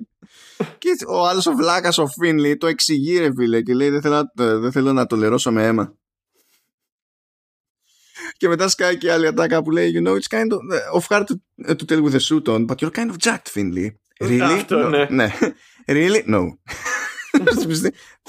στην ψύχρα, ναι. Στη, στην ψύχρα, εντάξει. Α, και τώρα δεν θα πω για ατάκα, αλλά θα πω για ένα πράγμα που με τσάντισε. Δεν είναι καν σοβαρό, αλλά σε κάποια φάση ο Ρίτσερ δακρύζει. Και αυτό το ένα δάκρυ που κυλάει είναι CGI. και είναι φάση γιατί ρε για why; Δηλαδή πώς είναι, δεν, αυτό. Αυτό. Τώρα το γιατί δακρύζει είναι άλλη συζήτηση, αλλά το είχα σημει... Γιατί λέω δεν δε, δε μπορεί. Δηλαδή το άτομο δεν μπόρεσε ποτέ να δακρύσει για κανένα λόγο. Είναι δυνατόν να μην το κατάφερε με τίποτα. Τέλος πάντων. OK. Okay. Ε, Αυτές είναι οι φαιδρότητες που είχα βάλει εγώ στην άκρη. Δεν ξέρω αν έχεις τις φαιδρότητες. Εγώ θα θέλω να κάνω δύο σχόλια. Το πρώτο είναι ε, το πώς, επί, πώς όλοι τον φωνάζουν Ρίτσερ. Και σου λέει ότι τον φώναζε και η μάνα του Ρίτσερ και θυμήθηκα, καλά εννοείται και θυμήθηκα το, τον ε, Νικ Fury που έλεγε ότι όλοι με φωνάζουν Fury και η μάνα μου με φωνάζει Fury. Και το θέμα είναι ότι μεγάλωσε. Ρίτσερ είναι το επώνυμό του. Okay, ναι, και καλά είναι Jack Ρίτσερ. Ναι, ναι. ναι. Είναι λογικό να φωνάζουμε το επώνυμό του. Αλλά ε, τον φωνάζανε από όταν ήταν μικρός και οι γονείς του. Και ήταν μαζί με τον αδερφό του. Οπότε φαντάζομαι ε, να είμαι μαζί με τον αδερφό μου και να φωνάζουν ή τον ένα ή τον άλλον μονάχα με το επώνυμό του. Ναι, δεν Δεν είναι τόσο μυστήριο. Γιατί Φερρυπίν, εγώ δεν γυρνάω. Αν ακούσει το επώνυμό μου, δεν είναι απαραίτητο ότι θα γυρίσω. Α, εντάξει. Διότι π.χ. δεν υπάρχουν πολλοί σταύροι εδώ πέρα που μεγάλωσα, οπότε ήμουν συνηθισμένος στο να ακούω το όνομά μου. Ενώ Φερρυπίν, Νίκη, στον κύκλο υπήρχαν πολύ περισσότεροι. Οπότε σκέτο Νίκο δεν ήταν απαραίτητο ότι απευθυνόντουσαν στον αδερφό μου. Οπότε ήταν πολύ πιο κλασικό όταν λέγαν το επώνυμό μας, όταν λέγαν Πέργος, να περιμένουν να εννοούν τον αδερφό μου από τη μία. Και όλη αυτή η φάση θυμήθηκα και μου θύμισε εδώ μεταξύ και Lion King. Που καταρχάς υπάρχει ε, book series Lion King, αν δεν το ήξερες, που πιάνουν όλες τις ιστορίες αναδιαστήματα και σου λέει ότι ο Σκάρ πήρε το όνομα Σκάρ αφού απέκτησε το σημάδι. Ε, νομίζω βγάζει λίγο νόημα όσο να πεις. Ε, ναι, ναι αυτό δεν γεννήθηκε με αυτό και πιο πριν τον έλεγανε Τάκα. Λοιπόν, φάντασε ότι ήταν δύο αδέρφια. Τον μεγάλο τον αδερφό τον είχαν βγάλει Μουφάσα, που στο Σουαχίλι πάει να πει βασιλιάς. Και τον δεύτερο τον έλεγανε Τάκα, που στο Σουαχίλι πάει να πει σκουπίδι. Και λες... Disney; Ναι. Disney; Γι' αυτό το λόγο ήθελε να σκοτώσει την οικογένειά του, ε. Ποιος είναι ο ηθικός αυτούργος αυτής της κατάστασης, ε, ε, ε. αυτό είναι το ένα. Καλά, μην δίνεις ε, ιδέες και δούμε κάποια τηλεοπτική παραγωγή Lion King για τα νεαρά χρόνια του, του, του Scar πριν γίνει Scar και εξηγηθεί όλο το PTSD. Και τα, δηλαδή, μην, μην κάνουμε αυτό γιατί θα φλιπάρω τελείως τότε. Είναι χειρότερο. Ναι. ε, και μετά το άλλο το οποίο γινόταν ένα. Πώς να σου πω. Το ανέφερα και πιο πριν το σκάλωμα το οποίο έπαιρνε πολλές φορές ο, ο Ρίτσερ με, που έτρωγε το σκάλωμα με, τα, τη ζωοτροφή. Με τη ζωοτροφή. Ναι, μου άρεσε επίσης που, που έμπαινε πολλές φορές μέσα στη κουβέντα τα snacks. Το τι τρώνε και το τι είναι καλό και το τι δεν είναι ακόμα και... Α, που έλεγε τέτοιο, είχε και το κομμάτι εκεί για Clark Bar που είχε σκάλωμα ο άλλος. Mm. Ναι. ναι. Και το ίδιο ίσχυε μετά και με το, στο Stakeout. Πάλι εκεί που είχε κάτι και όλο του υπολογούσε και είχε αυτό ενδιαφέρον. Και αυτό ταιριάζει ταυτόχρονα και με τη, να πω, και με τη κουβέντα ότι ο Ρίτσερ είναι, ε, τρώει σαγουρούνι αλλά είναι φέτες. Ε, αυτό είναι τουλάχιστον τα φαν κομμάτια. Τώρα να σου πω εγώ μια άλλη θεωρία η οποία είχα. Ενώ το story είναι ok έτσι όπως κινείται και έχει μια-δύο ανατροπές, κάποια στιγμή ενώ το έβλεπα, δημιούργησα μέσα στο κεφάλι μου ένα head canon. Το τι μπορούσε να πει. Και επειδή εξαφανίζεται το τραπεζίτη σχετικά νωρί, αλλά ταυτόχρονα δεν έχει βρεθεί το πτώμα. Όταν πέθανε και ο, ο γεροκαπιταλιστής, εκεί, ο οποίος στον δείχνει μέχρι εκείνη τη στιγμή ότι είναι ο κεντρικός κακός κτλ μου πέρασε από το μυαλό, λέω, ρε φίλε, τα έχει κάνει όλα αυτά ο τραπεζίτης και στο τέλος θα βγει και θα είναι λάδι αυτός. Και πάει προς τα εκεί η σειρά που όπου αν πάνε να το κάνουν, καλή φάση. Ε, μέχρι που έκανα λάθος γιατί απλά κανένας δεν μπορεί να κορυδέψει το Ρίτσερ και να το ξεγελάσει. Ενέρεση, ναι, εντάξει. Ε, αυτό δεν πήγε. Rookie mistake, δεν θα το πάθεις άλλη σεζόν πιστεύω.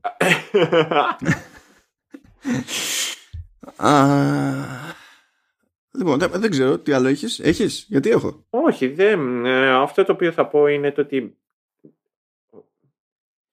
στο, είναι πολύ πιο στη τζίτα ο Ρίτσον στο, στο ιδιαίτερα στο Titans. Ο Ρίτσον στο Titans, ναι, OK. Okay. Ναι, ε, και ως Hawk και είναι, και είναι ο τρόπος, και είναι πιο ατακαδόρος. Δεν είναι κάτι τρομερό. Δεν είναι ότι έχει αυτό το charming και ο τρόπος με τον οποίο τα λέει ότι είναι. Γιατί εντάξει, άμα ήταν και A-lister θα, θα τον βλέπαμε πιο συχνά με αυτή τη σωματοδομή που έχει. Ε, αλλά θεωρώ ότι ένα σημείο και τώρα στη συγκεκριμένη σειρά ψηλοαποτυγχάνει όχι για κανέναν άλλο λόγο. Είναι λιγάκι το delivery, ο τρόπος με τον οποίο προσπαθεί να το κάνει delivery.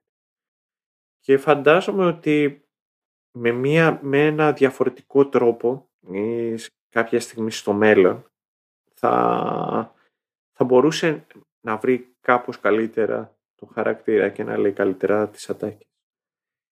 Αυτό είναι λίγο και είναι και κάπως πιο πολύπλοκο ότι πιστεύω ότι και ο ίδιος δεν το αποδίδει αρκετά καλά αλλά μέρος τώρα αυτής της εξίσωσης είναι, είναι και το μοντάζ ναι. χώρια βέβαια και ναι. δεν είναι μόνο το ας το πούμε comedic timing του ενός έτσι και ακόμα και το μοντάζ να βάλουμε στην, στην άκρη είναι και το comedic timing των υπολείπων mm.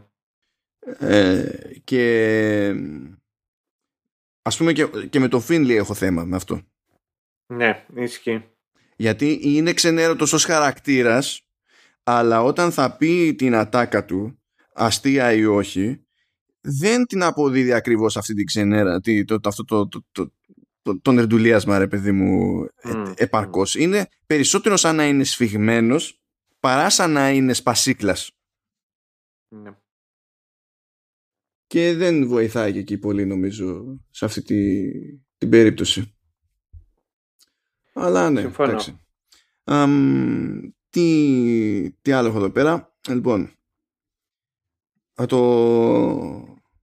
Μιας και έλεγες για τα snacks και τα λοιπά και για το πόσο θερπτικά είναι και πώς την παλεύει να τα τρώει όλα αυτά και τα συναφή, διότι γενικά αν είσαι έτσι πρέπει να τρώσει όλο τον κόσμο σε κάποιο βαθμό. Ναι, ναι. Ε, έχει και άλλες λεπτομεριούλες του στυλ ε, σου βάζουμε δεματικό γιατί δεν χωράνε. Δεν σου, δεν σου κάνουν οι χειροπέδες Mm, mm. Δηλαδή, φάση τι καρπίνα αυτή δεν, δεν παλεύεται. Πάνε, πάνε να τον χώσουν μέσα, μέσα σε πορτπαγκάζ και λέει: Παιδιά, τι να κάνω, είναι μικρό το πορτπαγκάζ σας. Αλλά αυτό που με συγκλονίζει είναι που κρατάει και καλά παλιωμοδίτικο feature phone, όχι smartphone. Το κρατάει σε ανοιχτή ναι. ακρόαση που είναι κλασική περίπτωση σε σειρές, γιατί τάχα μου πρέπει να ακούμε όλοι μαζί ακριβώς τι παίζει και η διπλανή και τα λοιπά. Και το κρατάει λες και είναι βότσαλο, ρε φίλε. Αλλά λες και είναι και, και λερωμένο βότσαλο ότι πρέπει να ξεμπερδεύει και μετά να το αφήσει να πέσει κάτω, έτσι όπως είναι. Αυτό και μετά που το κάνει κομμάτια. Ναι, κάνει ένα κράκ στο τέλος της σειράς. Και, ναι. και, και το. Πώς να σου πω. Όντως το πιστεύεις ότι το κάνει κομμάτια. Ναι. Ε, και, ε, και εν τέλει, για να μην μάκρολογο και για να τελειώσω με την κουβέντα με τον Tom Cruise, ο Ρίτσερ του Tom Cruise εμφανίζει έναν άνθρωπο ο οποίος ήταν διατεθειμένος και αποφασισμένος να σε σκοτώσει.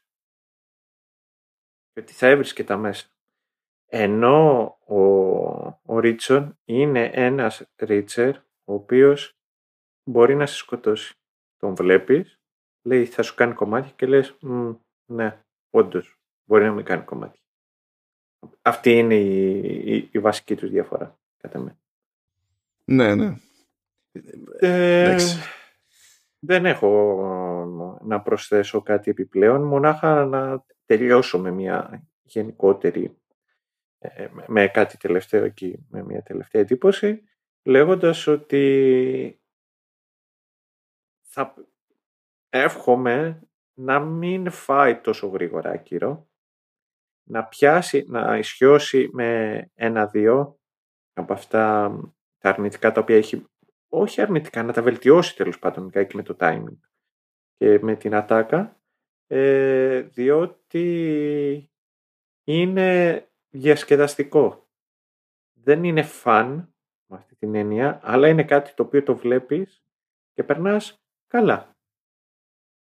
Οπότε δεν, δεν, δεν θα το περιμένω όπως περιμένω, ξέρω εγώ τώρα. Περιμένω το The Boys το προσμένω, γιατί είναι κάτι το οποίο θέλω να δω και να πάει καλά. Αλλά δεν είναι ρε φίλε που π.χ.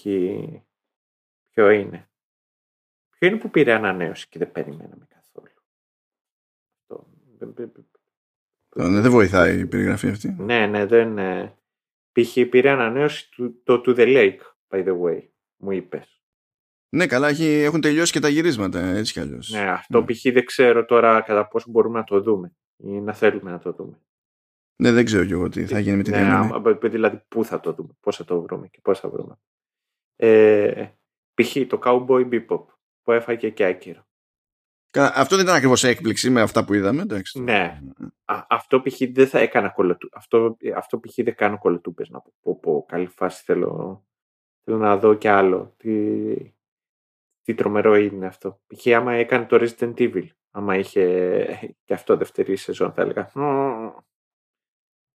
Α, αυτά είναι, αυτό είναι Ιαπωνεζιά, είναι, αυτά τα κάνουν πάντα one-off. Αυτό έτσι κι αλλιώς ήταν σαν, σαν CGI movie που έχει κάνει πολλά τέτοια η Capcom για Resident, κομμένος στα τέσσερα. Αυτό το λέγαμε και σε εκείνο το, το επεισόδιο, ότι δεν έβγαζε νόημα που αυτό βγήκε ως σειρά. Δεν, δεν έβγαζα. Γιατί ακόμα και σε διάρκεια στη Σούμα, ήταν, ξέρω εγώ, περίπου μία μισή ώρα, μία και σαράντα πόσο. Όπως ήταν συνήθως τα ανάλογα CGI movies που έχουμε δει για Resident Evil από Capcom μεριά. Δηλαδή, αυτό. Δεν ξέρω. Ήταν περίεργο. Αλλά αυτά από μένα. Με, και μακάρι να, πω, να σου πω, να υπήρχαν και πιο πολλές τέτοιου είδους σειρές. Εμένα μου αρέσει αυτό το, το road trip, ο Lonely Cowboy πηγαίνει από εδώ και από εκεί. Και γενικότερα μου αρέσει αυτό το στυλ. Και θα ξαναπώ για το Supernatural, αλλά και το άλλο το οποίο θα πω σήμερα, τέτοια μέρα που είναι, Preacher.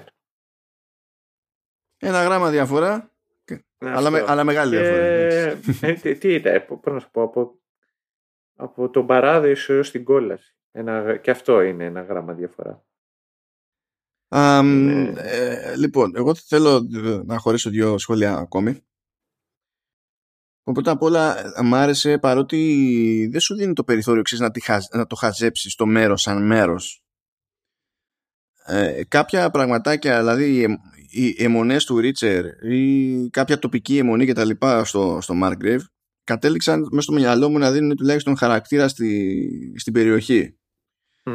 Ε, ακόμα και η αιμονή του Ρίτσερ με τη ζωοτροφή σου θυμίζει μονίμως ότι αυτή είναι, και μαζί με τη στοιχομηθεία που παίζει σε κάθε περίπτωση, ότι αυτή είναι μια δραστηριότητα που παίζει στη, στην περιοχή, ναι. έχει προηγούμενο και, και τα λοιπά. Ο, ο Μπαρμπέρης, ο Μόσλι, ο Μόσλι ενώ έχει λίγες εμφανίσεις, ε, αξιοποιείται έτσι που σε πείθει ότι είναι σαν θεσμός στο, στο Mark Και ότι είναι απολύτως λογικό για κάποιους να είναι σαν καταφύγιο, ρε παιδί μου από αυτές τις λίγες επαφές που, που έχουμε ως εξωτερικοί παρατηρητές. Και ακόμη περισσότερο η φάση που είναι και running joke τέλος πάντων με τη, με τη ρημάδα του Ροδακινόπιτα. Ναι, ναι, ναι. Σε όλη τη, τη σεζόν προσπαθεί κάπως να δοκιμάσει το Ροδακινόπιτα ο Ρίτσερ. Πάντα γίνεται κάτι και στραβώνει η φάση. Το συλλαμβάνουν, κάποιος ε, πάει να ξεκινήσει μανούρα και του τη ρίχνει από το τραπέζι ή δεν ξέρω κι εγώ τι άλλο διάλογο είναι. Και στο τέλος καταλήγει να το δοκιμάσει με το Φίνλι στη χαιρετούρα και λέει είναι όντως αυτό που περίμενες; Ε, I've got better. Δηλαδή τσουρέκια. Ναι, ναι, ναι. Αλλά ακόμα και αυτό βάζει, βάζει ένα, μια ιδιοτροπία, ένα quirkiness τέλος πάντων που είναι, είναι του μέρους. Και όχι απλά ενός μέρους. Είναι και του νότου, αλλά και ενός μικρού μέρους.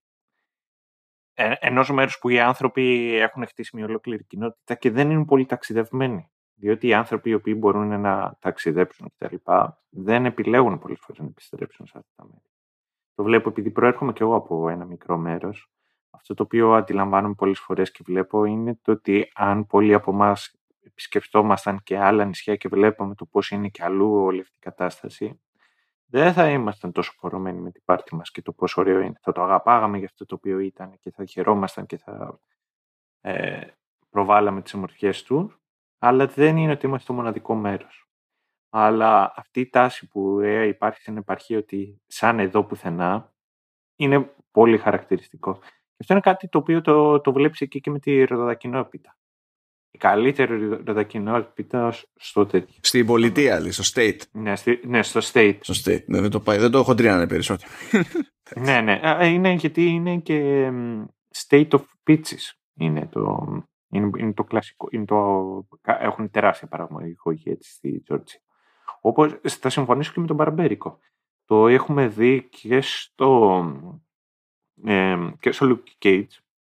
Εγώ το, έχω παρακολουθώ και όλα και τον Killer Mike, ο οποίος είναι ένας από το ντουέτο του Run the Jewels, ο οποίος έχει μεγαλώσει στην Ατλάντα και συζητάει πολλές φορές για την αφροαμερικανική κουλτούρα και το λέει και στα social media και σχολιάζει πάρα πολλές φορές το πώς τα μπαρμπέρικα είναι βασικό κομμάτι κοινωνικοποίησης των, ε, των μαύρων, οι οποίοι ε, ε, επιλέγουν πολλές φορές να έχουν κοντό μαλλί, ε, επειδή είναι συνήθως πιο σγουρό το μαλλί τους, επιλέγουν να, να, να είναι πιο κοντό, πιο περιποιημένο και πηγαίνουν πολύ πιο συχνά στο μπαρμπέρι. Αντίστοιχα και, και οι γυναίκες. Υπάρχει ολόκληρη κουλτούρα γύρω από αυτό. Γιατί mm. έχουν...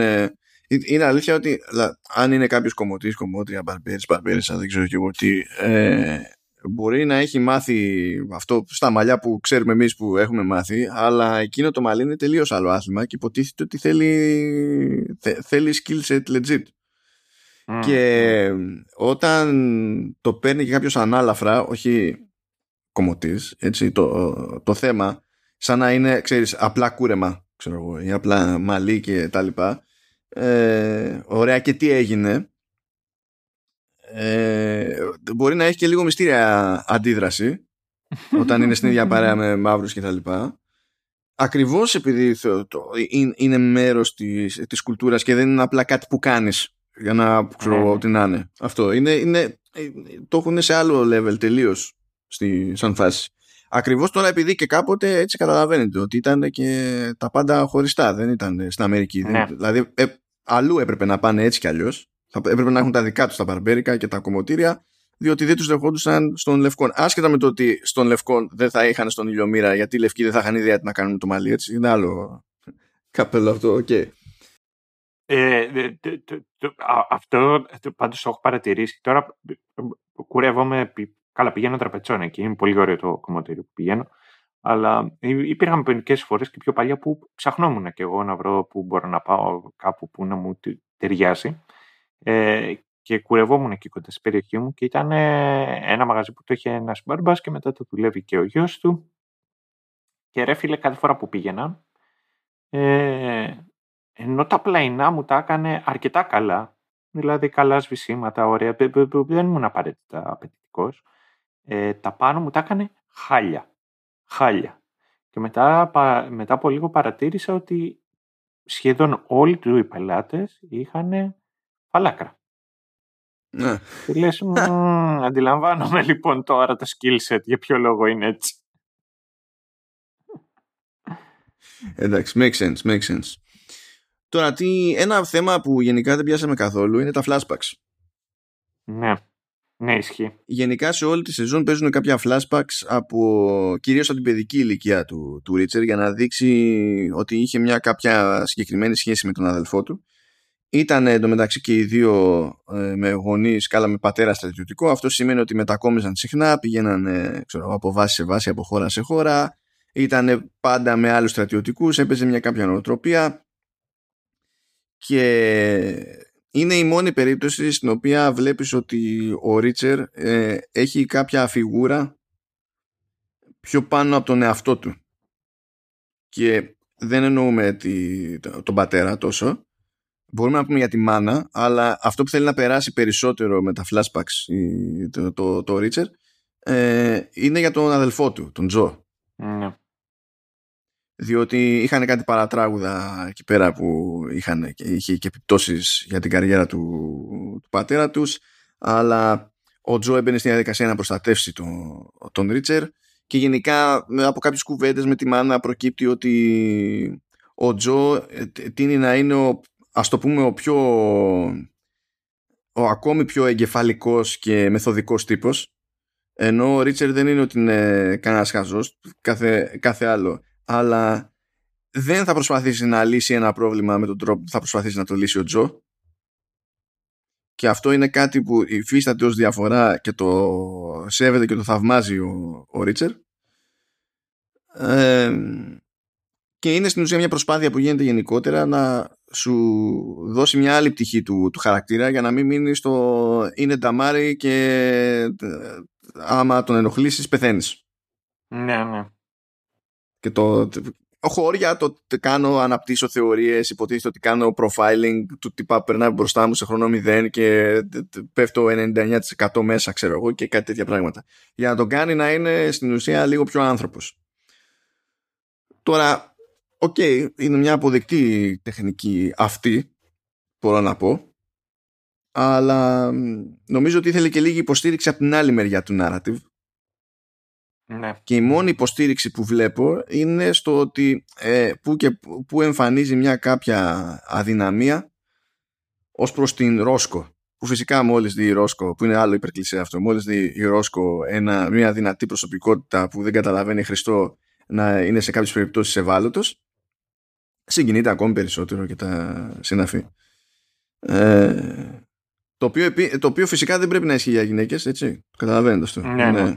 είναι, είναι, είναι αυτά τα κλεισέ λίγο τα, τα περίεργα. Ήθελα λίγη στήριξη παραπάνω, ρε παιδί μου, σε αυτή την πτυχή του, του Ρίτσερ. Πάλι βέβαια δεν ξέρω, ξέρεις, αν απλά είναι έτσι το βιβλίο, απλά το ακολούθησαν έτσι και σου λέει never mind. Και δεν έχω και ιδέα και πώς διαχειρίζεται το ίδιο το source material τη, αυτές τις πτυχές προχωρώντας στα επόμενα βιβλία. Μπορεί να το έχει απλώσει επίτηδες, ξέρω εγώ. Ο Child το πηγαίνει τσουκουτσούκου. Ξέρω εγώ, δεν, δεν έχω λες, ιδέα. Λες να έχουμε σε το Arrow να έχουμε και flashback και σεζόν flashback. Ε, θα γίνει λίγο κουράση το πράγμα με, τόσο, με τόσα βιβλία που έχει βγάλει. Ελπίζω να μην ισχύει αυτό το πράγμα. Απλά θεωρητικολογώ αυτή τη στιγμή ακριβώς επειδή δεν έχω δεδομένα της προκοπής. Έτσι είναι, είναι, είναι κάπως έτσι.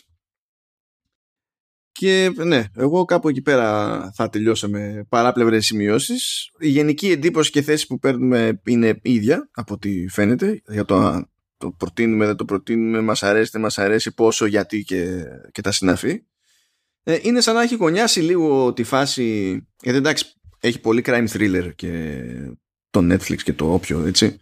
Αλλά το Prime, ξέρεις, με επιλογές όπως το, το, το Boss, το Goliath, το, το, το Jack Ryan και το Richard κινείται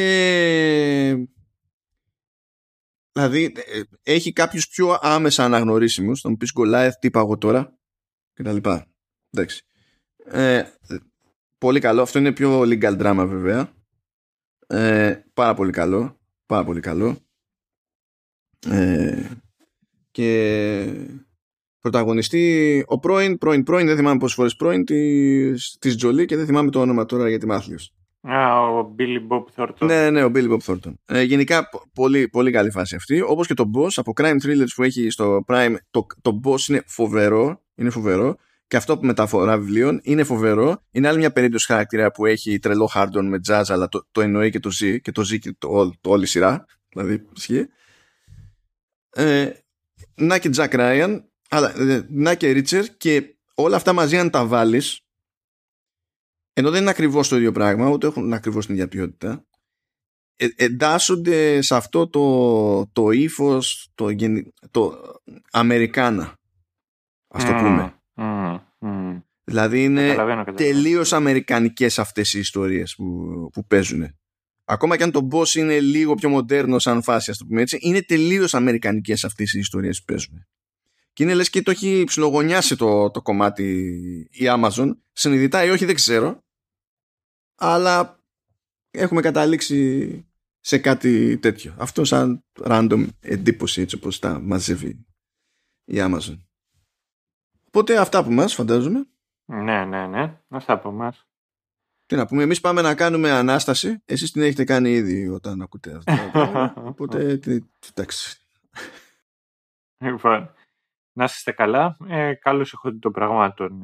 Ε, πανερχόμαστε κανονικά, κανονικά σε 15 μέρες. Ναι, φτου, φτου, μην, μην τύχει τίποτα άλλο, ε. Μακριά. Ναι, δηλαδή, αυτό. Να είμαστε καλά λοιπόν και καλή αντέμωση. Τα λέμε. Γεια χαρά.